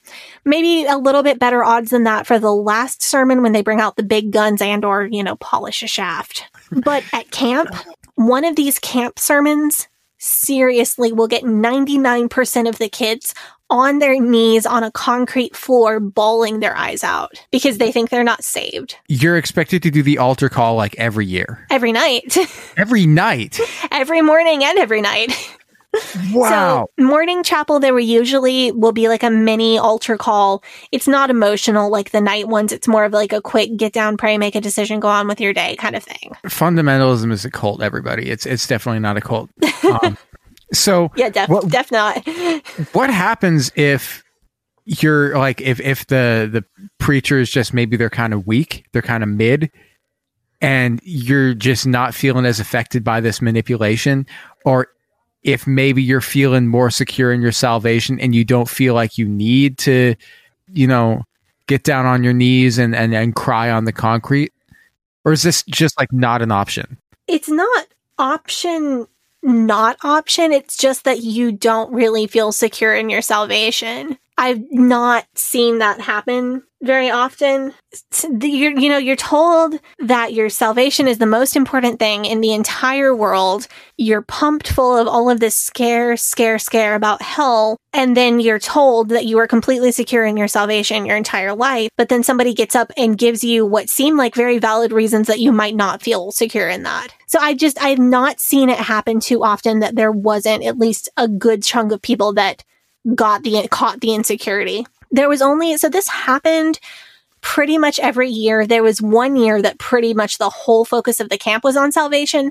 And that was the only year that I truly got caught up in this I might not be saved business. But all the other years, there was always something. So one year, the thing that gets you might be a secret sin in your life that you've been doing. These preachers, they have a real talent for picking apart teenage minds and it feels like they can see into your soul. Or they might just walk up to you while you're sitting in the group listening to the sermon and creepily stare into your eyes and straight up claim that they can see into your soul. That's happened. wow Yeah. to you Uh, no. ew No, it's happened to other people. So, Mostly like, boys.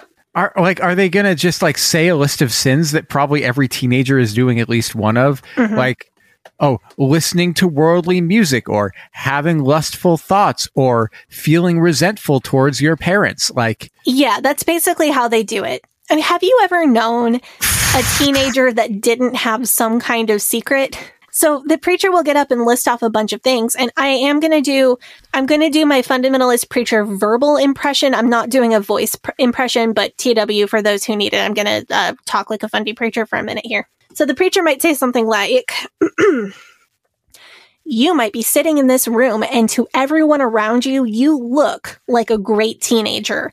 Your youth pastor respects you. Your pastor thinks you're great, but there's that one thing in your life that you hope no one ever finds out about.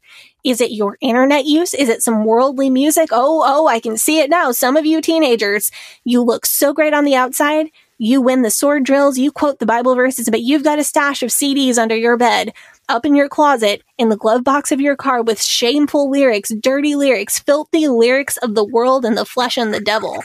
Oh, you have responsibilities in your home church. You know just how to dress. Your haircut is just right, but you have that one thing that you refuse to give to God. you know what this is like? What? You know what? The, you know what this? You know those professional psychics that get like Mm-hmm. look at like a group of people together and they're like, I'm getting, I'm getting a name. I'm getting it like a, a j- j- j- j- j- jaw, jaw, James. And then somebody jumps up and they're like, my dad was named James. And then the psychic's like, he told me to tell you, don't worry about the money or just like some Mhm. generic bullshit like that, you know? Yes.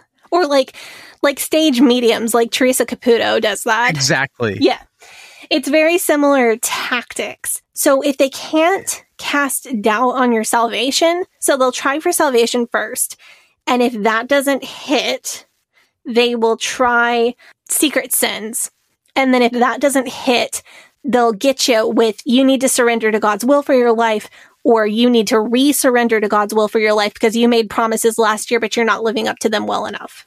So maybe just like just like a, a hypothetical statistical analysis, let's say they get 25% of the people there with the salvation thing on any given night. they get another 50% with the secret sin thing, and then they get another 24% with the surrender to God's will.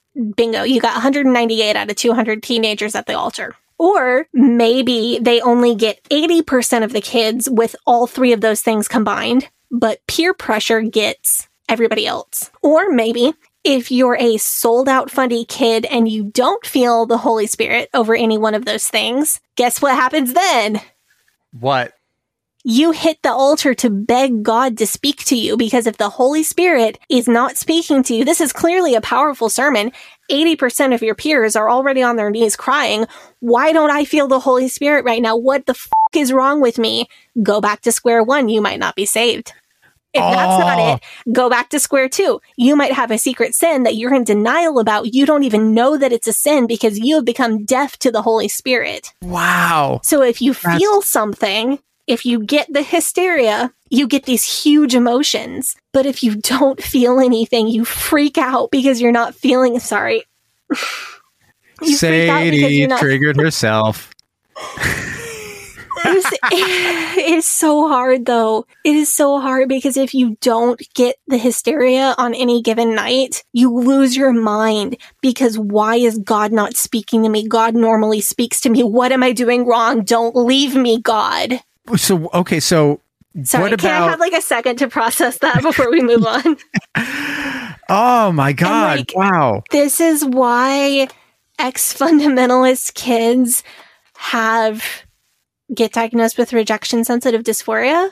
This is why ex fundamentalist kids get diagnosed with BPD because God is supposed to be a present voice in your life every moment. And when you lose, and most of us have that from a young age because we are taught, we're conditioned to have it.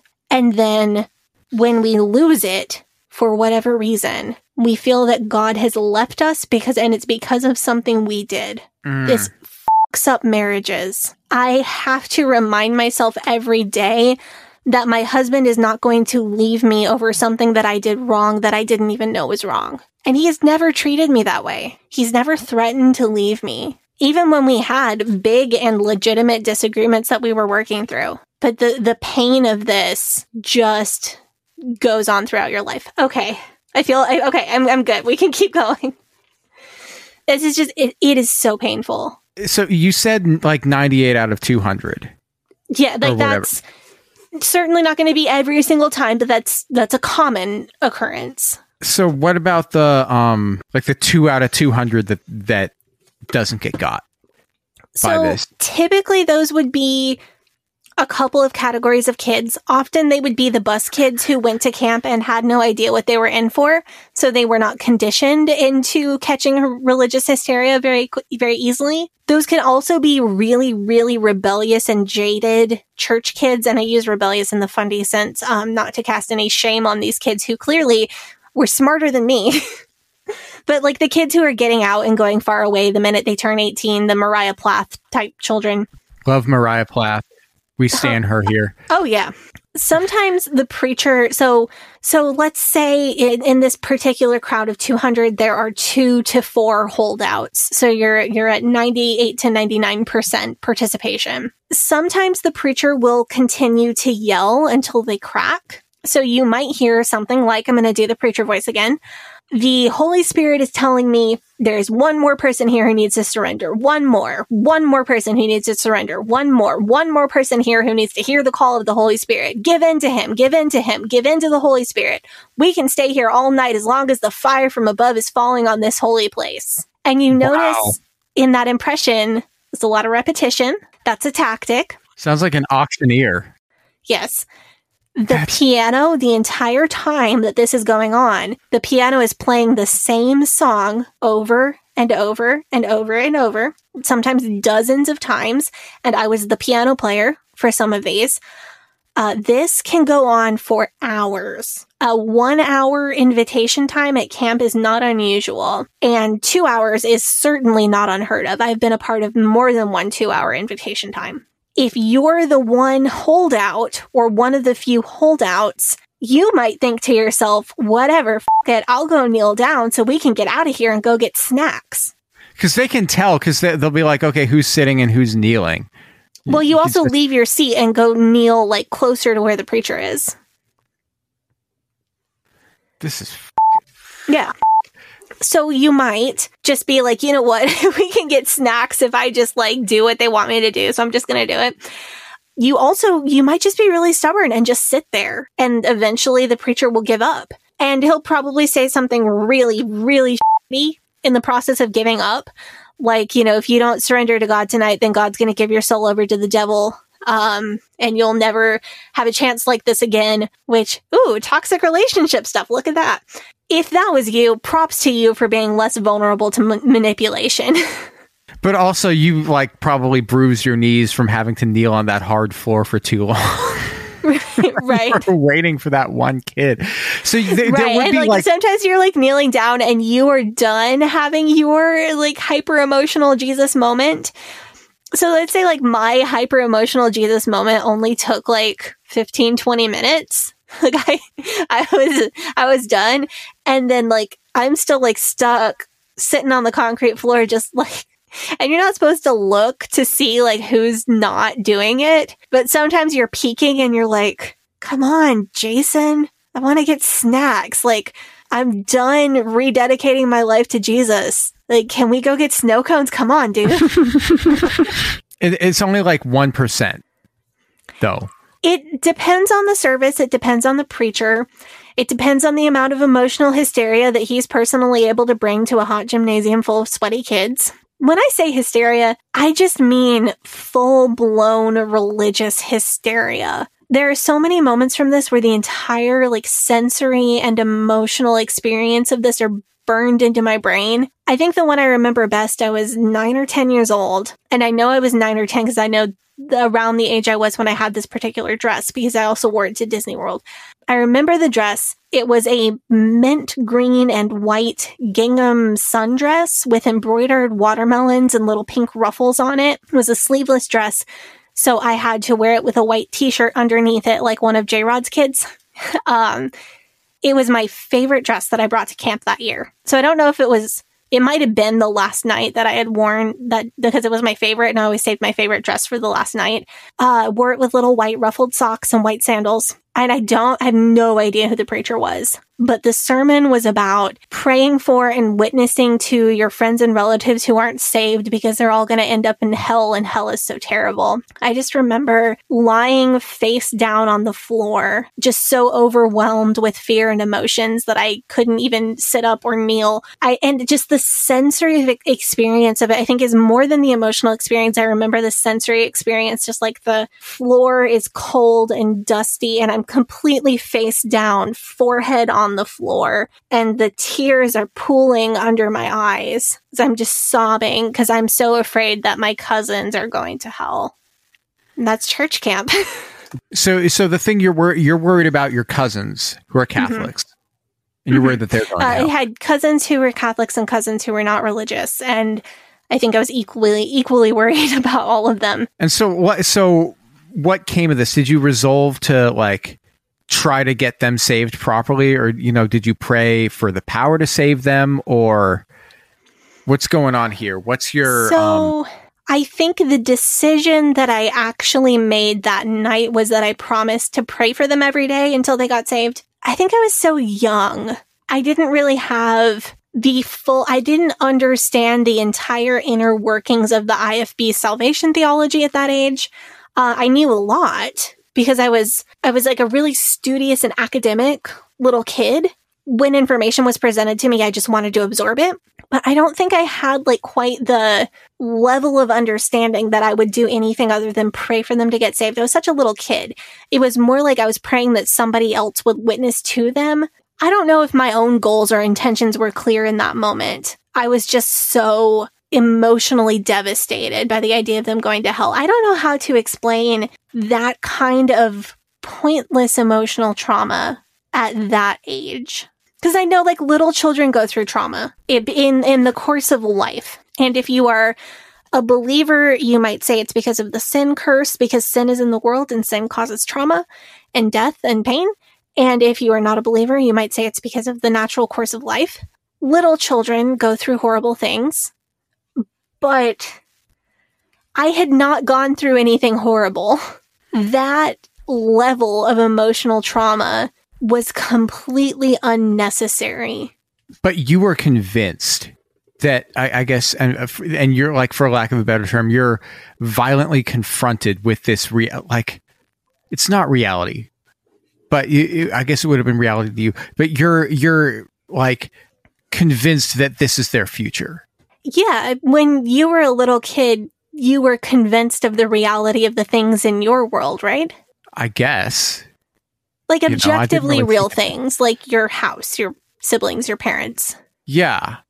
Like you just knew that that those were real things. Like so when you went to school and you weren't with your parents anymore, you didn't worry about did your parents still exist, right? No.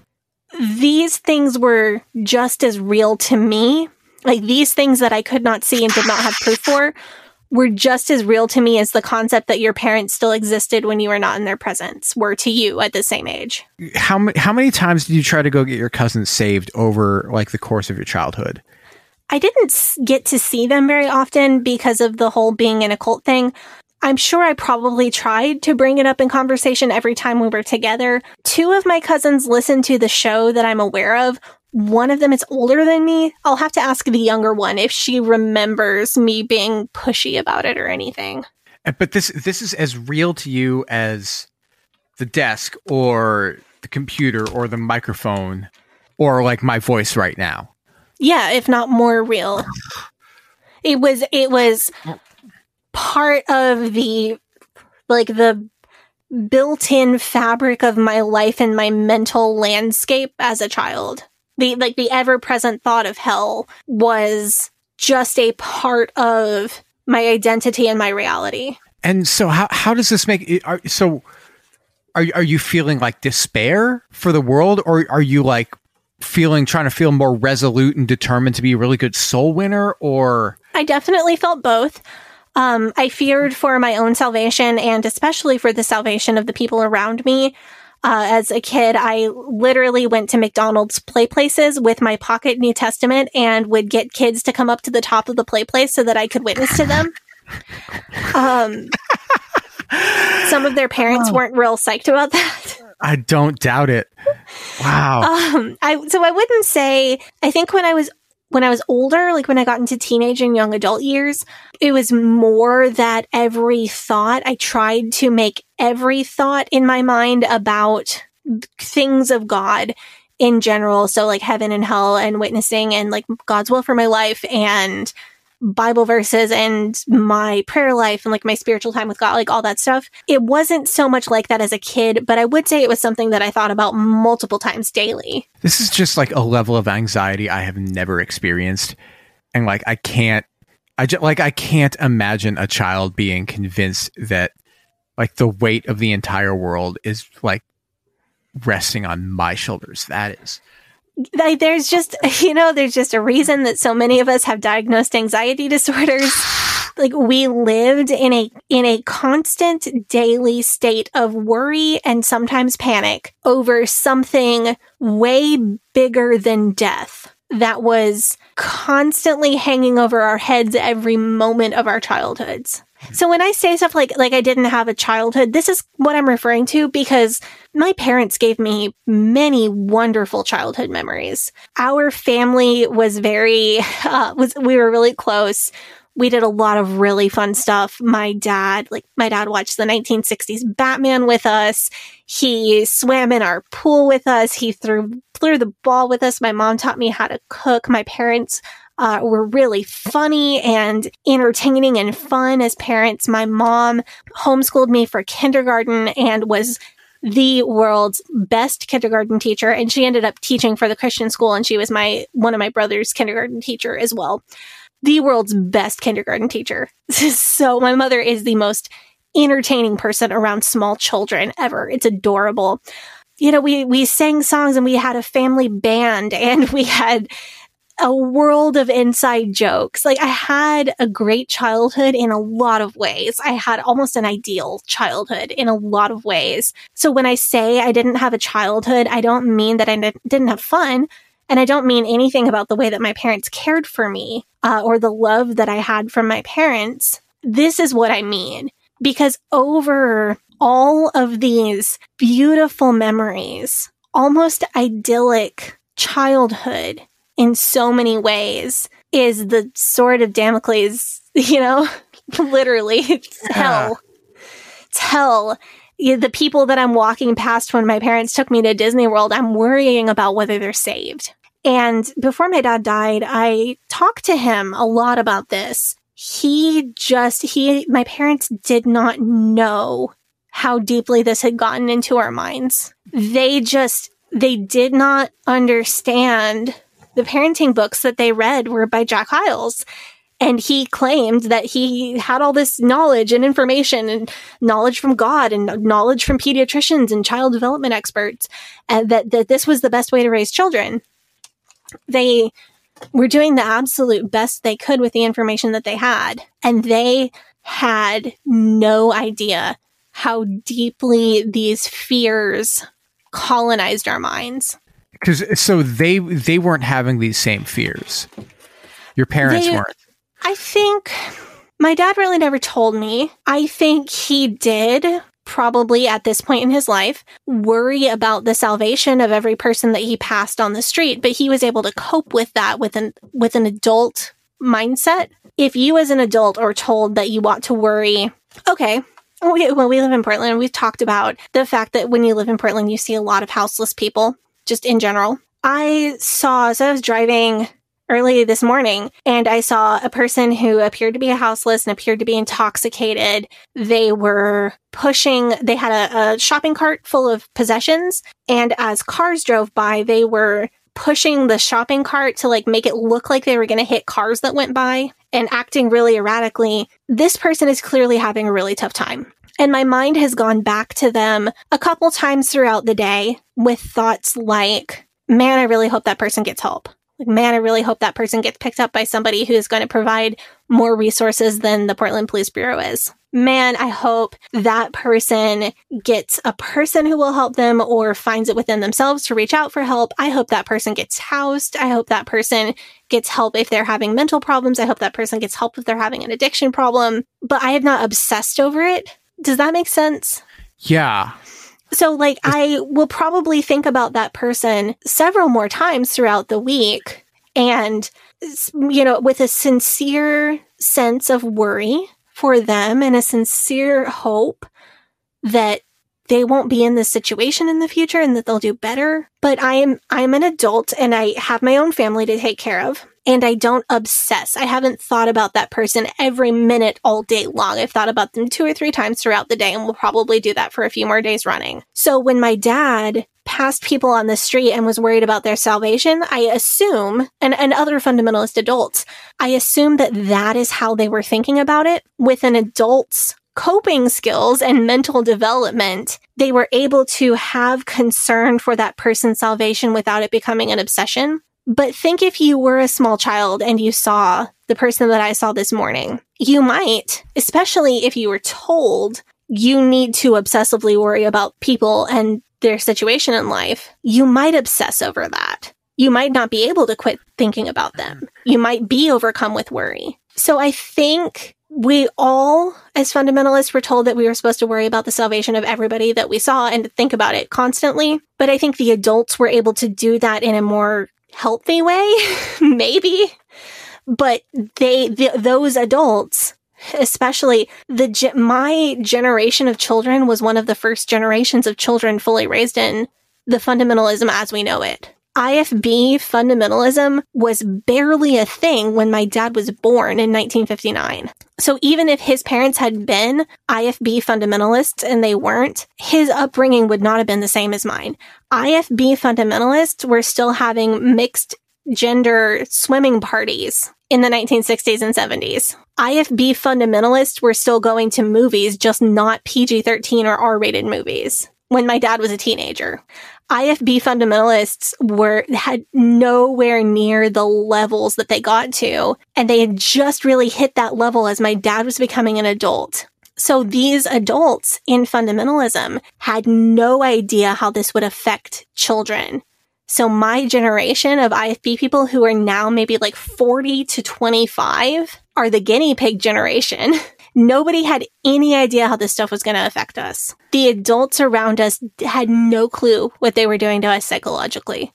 Wow, I'm just, I'm, I'm, I'm still just like I, I have so much difficulty trying to wrap my head around all This one brought up some trauma, dude. It, it, dude, it did for real, mm-hmm. man. And I'm like, I'm imagining being one of these normie bus kids who mm-hmm. they're by accident, and I can ima- like, and I can imagine there's just this enormous social pressure to just go along with whatever is is is going on here, and maybe they don't feel the anxiety in the same way that everyone else does, but everyone else just seems to be like freaking the hell out about it. And mm-hmm. I guess they're just like because I'm trying to I'm trying to place myself in this situation and the only way that I can do that is by like is by imagining myself as a normie bus kid because the mm-hmm. mindset of somebody raised in fundamentalism seems so bonkers to me that like it, it seems so unimaginable to me Yeah. so that's the only way that I can like And you're also, the thing is, you're also, you're very, I, I see you as being fairly immune to social pressure. you think At this point, I mean, I didn't know you when you were younger, so maybe that's something that you've grown into. oh I got bullied a lot like I did get bullied a lot and I But kind like, of okay, but like the way you dress, you dress nicely. You always, you always look very put together, but you don't follow trends. No, I don't. I, I really try because I well, I follow trends when I think they look good. Yeah, like you, you wear clothes that are dated to other decades. just yeah, without an issue. And you know, they're they're tailored and clean and in a nice outfit and you look good. You I mean, you just wear up and wear suits from the 90s. If they like if it looks good on you and it's nicely tailored and it's in a nice outfit, you don't care that it's a 90s pattern. I just want to let everybody know that I don't wear suits from the '90s uh, because that was a horrible era of suits. Same with the '80s. Um, and Did the you is the is the suit that you wore to um I'm trying to think which I think it was Rosh Hashanah last year. no, that one was from the '70s. Okay, okay, That's a good era. I just want to make sure everybody knows that I don't wear like uh, uh, uh men's like menswear from the '90s because that was like a a, a a dark time period we don't talk Okay, about. but my point is Sorry. that suit that suit is dated. Yeah. And and I'm not saying you looked bad. You looked great. But you just do not care that it's not on trend. You just care about thinking that you look good. Or like your music taste. You don't care if music is trendy. You care if you like it. Yeah. So I feel like you would also have been one of these kids that's maybe a little bit immune to the social pressure. At least like if 29 year old you was transported into this situation. I don't know how you were when you were 16, 17. Oh, in 16, 17, I would have been insufferable. I would have, like, I, look, no, if, 16, 17 year old you and 16, 17 year old me would have hated each other. either that or we would have been best friends. I, like, there's no in between. No, like, There's I, zero in between. if I, if 16, 17 year old me got transported into the IFB, I would have gotten my ass beat daily by every adult who was legally allowed to beat my ass. That's just fact. I just want to to pop back to this. I to like a, a kid who was maybe just transported into this, like like one of these fundy bus kids, because that's the only eyes that I can imagine seeing this through, if that makes sense. Yeah.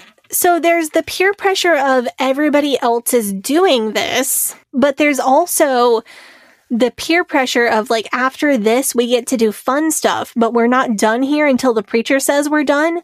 Between those two things that generally bumps the participation up high enough that the preacher can just like go home and brag to his church about how many souls saved and how many people called to preach he had at camp and we can all go do the fun stuff.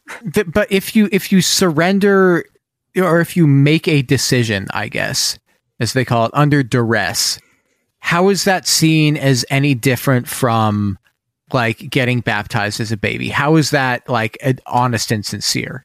Well, it's not duress. It's you were fighting against the Holy Spirit, but the Holy Spirit finally won. And then you have a testimony for testimony time because you can talk about how hard you were fighting against the Holy Spirit, but the power of God overcame you. And so if you're a holdout and you make it like it, it makes you the center of attention and you finally after you finally just like acquiesce, Okay, so And- if you don't give in to the pressure ever, you're now a bad kid. None of the good kids want anything to do with you.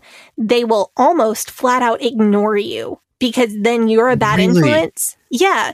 So, like, if I was at camp and there was a girl on my team for camp who was not surrendering to the Holy Spirit, I would be nice to her, but I would be very cold. Like, I wouldn't, she wouldn't be in my close friends group. I wouldn't be choosing to play games with her after chapel. She would very much be at an arm's distance. Very, just very much keep her at a distance.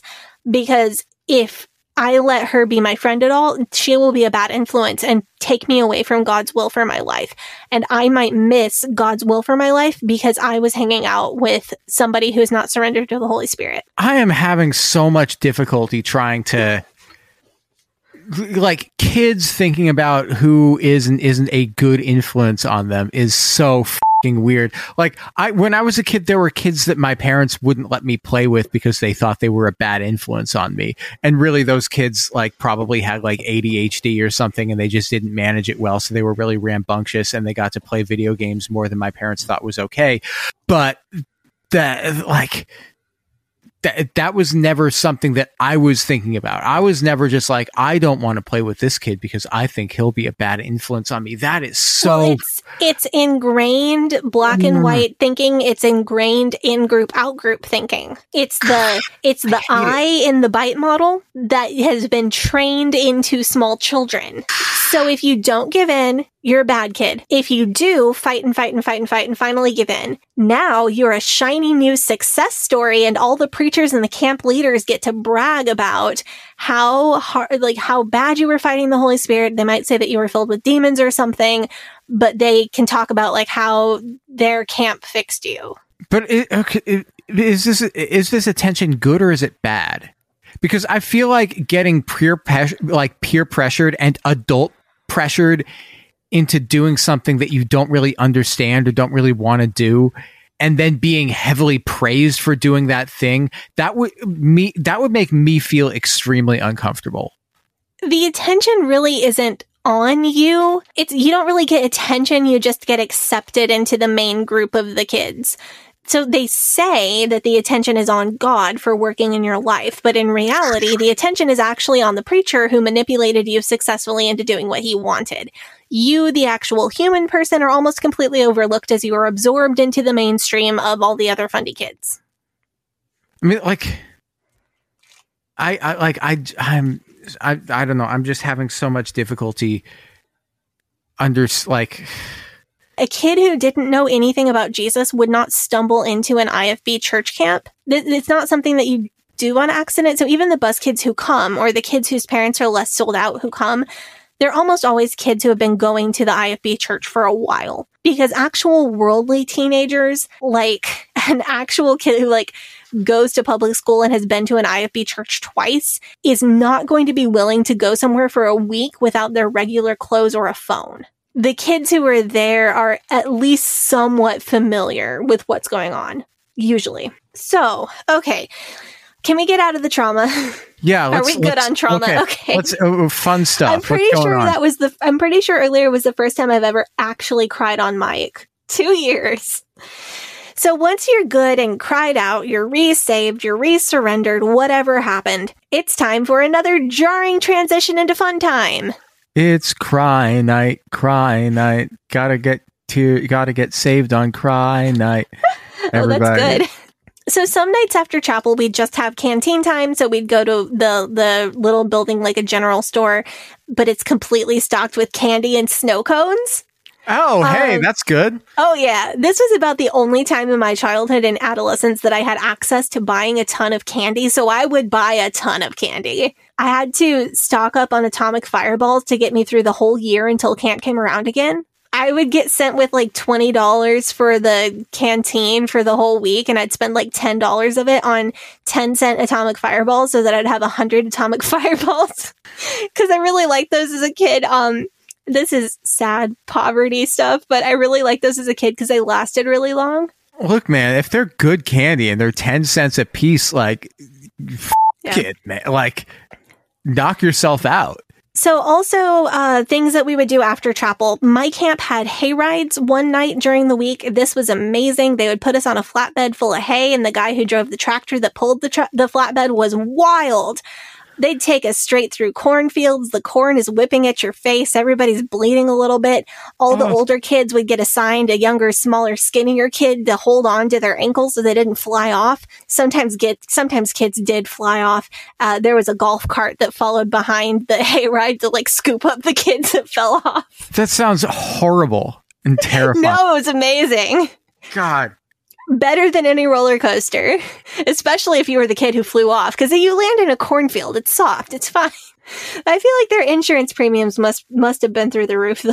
So the the big fun activity after the last night of chapel, the night where everybody cries, was the counselor hunt.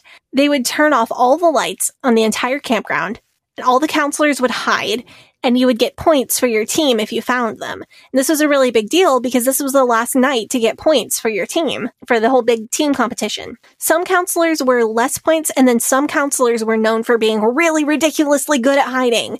There were guys who bought like military surplus equipment and camo, and they were, they, there was this one guy who always hid up in a tree, and it could be any tree on the entire campground, and it's pretty big campground.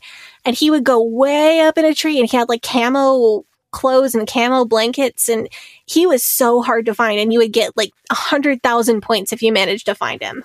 Okay, this sounds like a great time. Yeah, it was great. I did realize years later that they turned off all the lights on the campground and then had us just split into like sex seg- segregated groups. And then they just told us, don't interact with the opposite gender. Don't, like, if you see a group that's the opposite gender, just stay a few feet away from them for your testimony. And then we just did it. like, we just said, okay, I don't want to ruin my testimony. I feel like, like between that and the hayride, I probably could have gotten away with some stuff if I wasn't so brainwashed. Oh man. Yeah. Anyway, that is the story of my experiences at summer camp. It was so much fun and so much trauma. I mean, that's kind of the IFB way, isn't it? Though they Mhm. take something, even when something's fun, they have to make it a bit traumatic. They really do.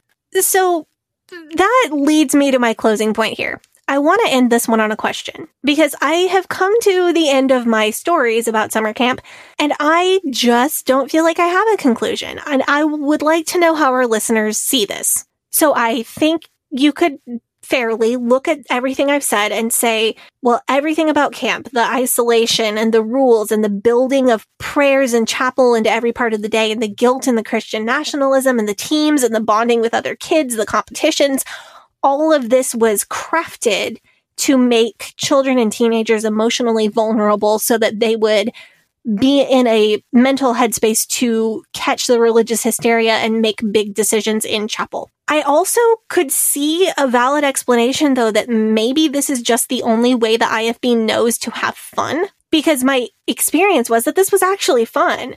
Maybe could it be that the leaders had the intention of creating a great environment where kids would have a ton of fun and be able to connect with God. And they just don't know how to do connecting with God without trauma.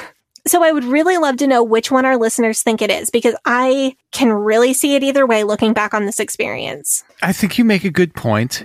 This is the first time you've ever cried on mic about your experiences, like actually cried on mic while we're recording a podcast. I am pretty sure this is the first time I've ever cried on mic. If you can find like like at least talking about I, you might have cried during our um during the, the one about Elsa Garcia or that might have been Yeah. me. either either one or either one or both of us may have cried talking about Elsa's story. I also was recording with like a six week old baby in my arms, so Yeah, that, that- didn't help. That was horrifying. But that was like but that wasn't talking about your experience, that was talking about somebody else's. I am fairly sure this is the only time I've cried telling my own story. But you're like, but you're like, this was my favorite thing about the summer. It this thing that fucking emotionally manipulated. Fuck. Yeah. Yeah, this thing that like contributed so heavily to like my mental health issues now was still one of the best parts of my life as a fundy child. Like, how, how do you have fun and be kids if your dealio, if your like whole dealio is built around kids being hyper disciplined mini adults and your 17 year old boys are walking around in white New Balances and they have like cell phone belt clips. Mhm. How do you like how do you how do you have fun with those people? Right. Well, the way you have fun is create an entire environment where your rules are just a given. And then if you're in an environment where it's hard, you have to break a rule on purpose and you're not going to break any rules on accident. It's kind of a playground for these kids. As much as the trauma is real, the fun was real too. This was way more fun than being in church for like nine hours a day at youth conference. This was an old fashioned, low tech, inexpensive way to have an absolute blast, even within the rules. But was that manipulation? Was the whole thing manipulation? Or was there a genuine desire to do something nice for the kids and teens who are usually pretty stifled growing up in this kind of environment? It's a fascinating question and I don't feel like I'm able to answer it. So please let me know. Wow. This has been this has been an enlightening episode and also like a disturbing episode. Thank you all for listening. This might be the most fun and the most trauma that we've ever done in one episode. Unless maybe, uh, maybe our, our interview with Elizabeth Hunter, that was also a lot of fun and a lot of trauma. I think that was more fun than trauma. That's true. That was That's true. that was a, a great interview. No, I uh uh thank you for listening to our show. Please send us your how to questions to our email, which is leavingedenpod at gmail.com, and we might answer them if we get enough to do a question and answer episode. We And know if we send them by September 1st, please. The earlier the better, but by September 1st. Yes, yes, yes, yes, yes. Uh, thank you so much. Um, you can uh, f- join our Patreon for a very extended version of today's episode where we talk about a lot of things that didn't make the streaming cut of this episode, uh, including, I don't know what, a lot of fun stuff. Um, if you want to join our Facebook group where we uh, have where you can hang out with uh, Leaving Eden podcast fans, have discussions about stuff that is facebook.com slash groups slash Eden Exodus. Our subreddit is reddit.com slash r slash Eden Exodus. If you want to follow the podcast on Facebook and Instagram, it is at Leaving Eden Podcast. On Twitter, it is at Leaving Eden Pod. Sadie, do you want to plug your social media? Sure, you can follow me on Instagram at Sadie Carpenter Music. You can follow me on Twitter at Hell Yeah Sadie. And you can follow me on TikTok at Sadie Carpenter One. And you can follow me on Facebook, Instagram, and Twitter at G A V R I E L H A C O H E N. Thank you so much. You guys have a good day. Bye bye. But old rolling river of time healed me in too many days. No regrets, no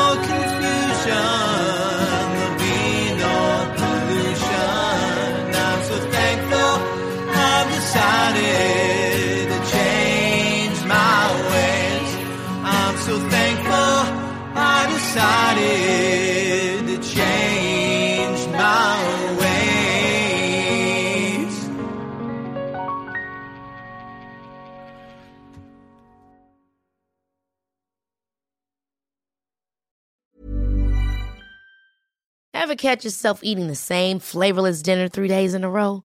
Dreaming of something better? Well, HelloFresh is your guilt free dream come true, baby. It's me, Keke Palmer. Let's wake up those taste buds with hot, juicy pecan crusted chicken or garlic butter shrimp scampi. Mm. Hello Fresh. Stop dreaming of all the delicious possibilities and dig in at HelloFresh.com. Let's get this dinner party started. Hi, I'm Daniel, founder of Pretty Litter. Cats and cat owners deserve better than any old fashioned litter. That's why I teamed up with scientists and veterinarians to create Pretty Litter. Its innovative crystal formula has superior odor control and weighs up to 80% less than clay litter. Pretty Litter even monitors health by changing colors to help detect early signs of potential illness. It's the world's smartest kitty litter. Go to prettylitter.com and use code ACAST for 20% off your first order and a free cat toy. Terms and conditions apply. See site for details. Imagine the softest sheets you've ever felt. Now imagine them getting even softer over time. That's what you'll feel with Boll and Branch's organic cotton sheets. In a recent customer survey, 96% replied that Boll and Branch sheets get softer with every wash. Start getting your best night's sleep in these sheets that get softer and softer for years to come. Try their sheets with a 30-night guarantee. Plus, get 15% off your first order at bollandbranch.com. Code BUTTERY. Exclusions apply. See site for details.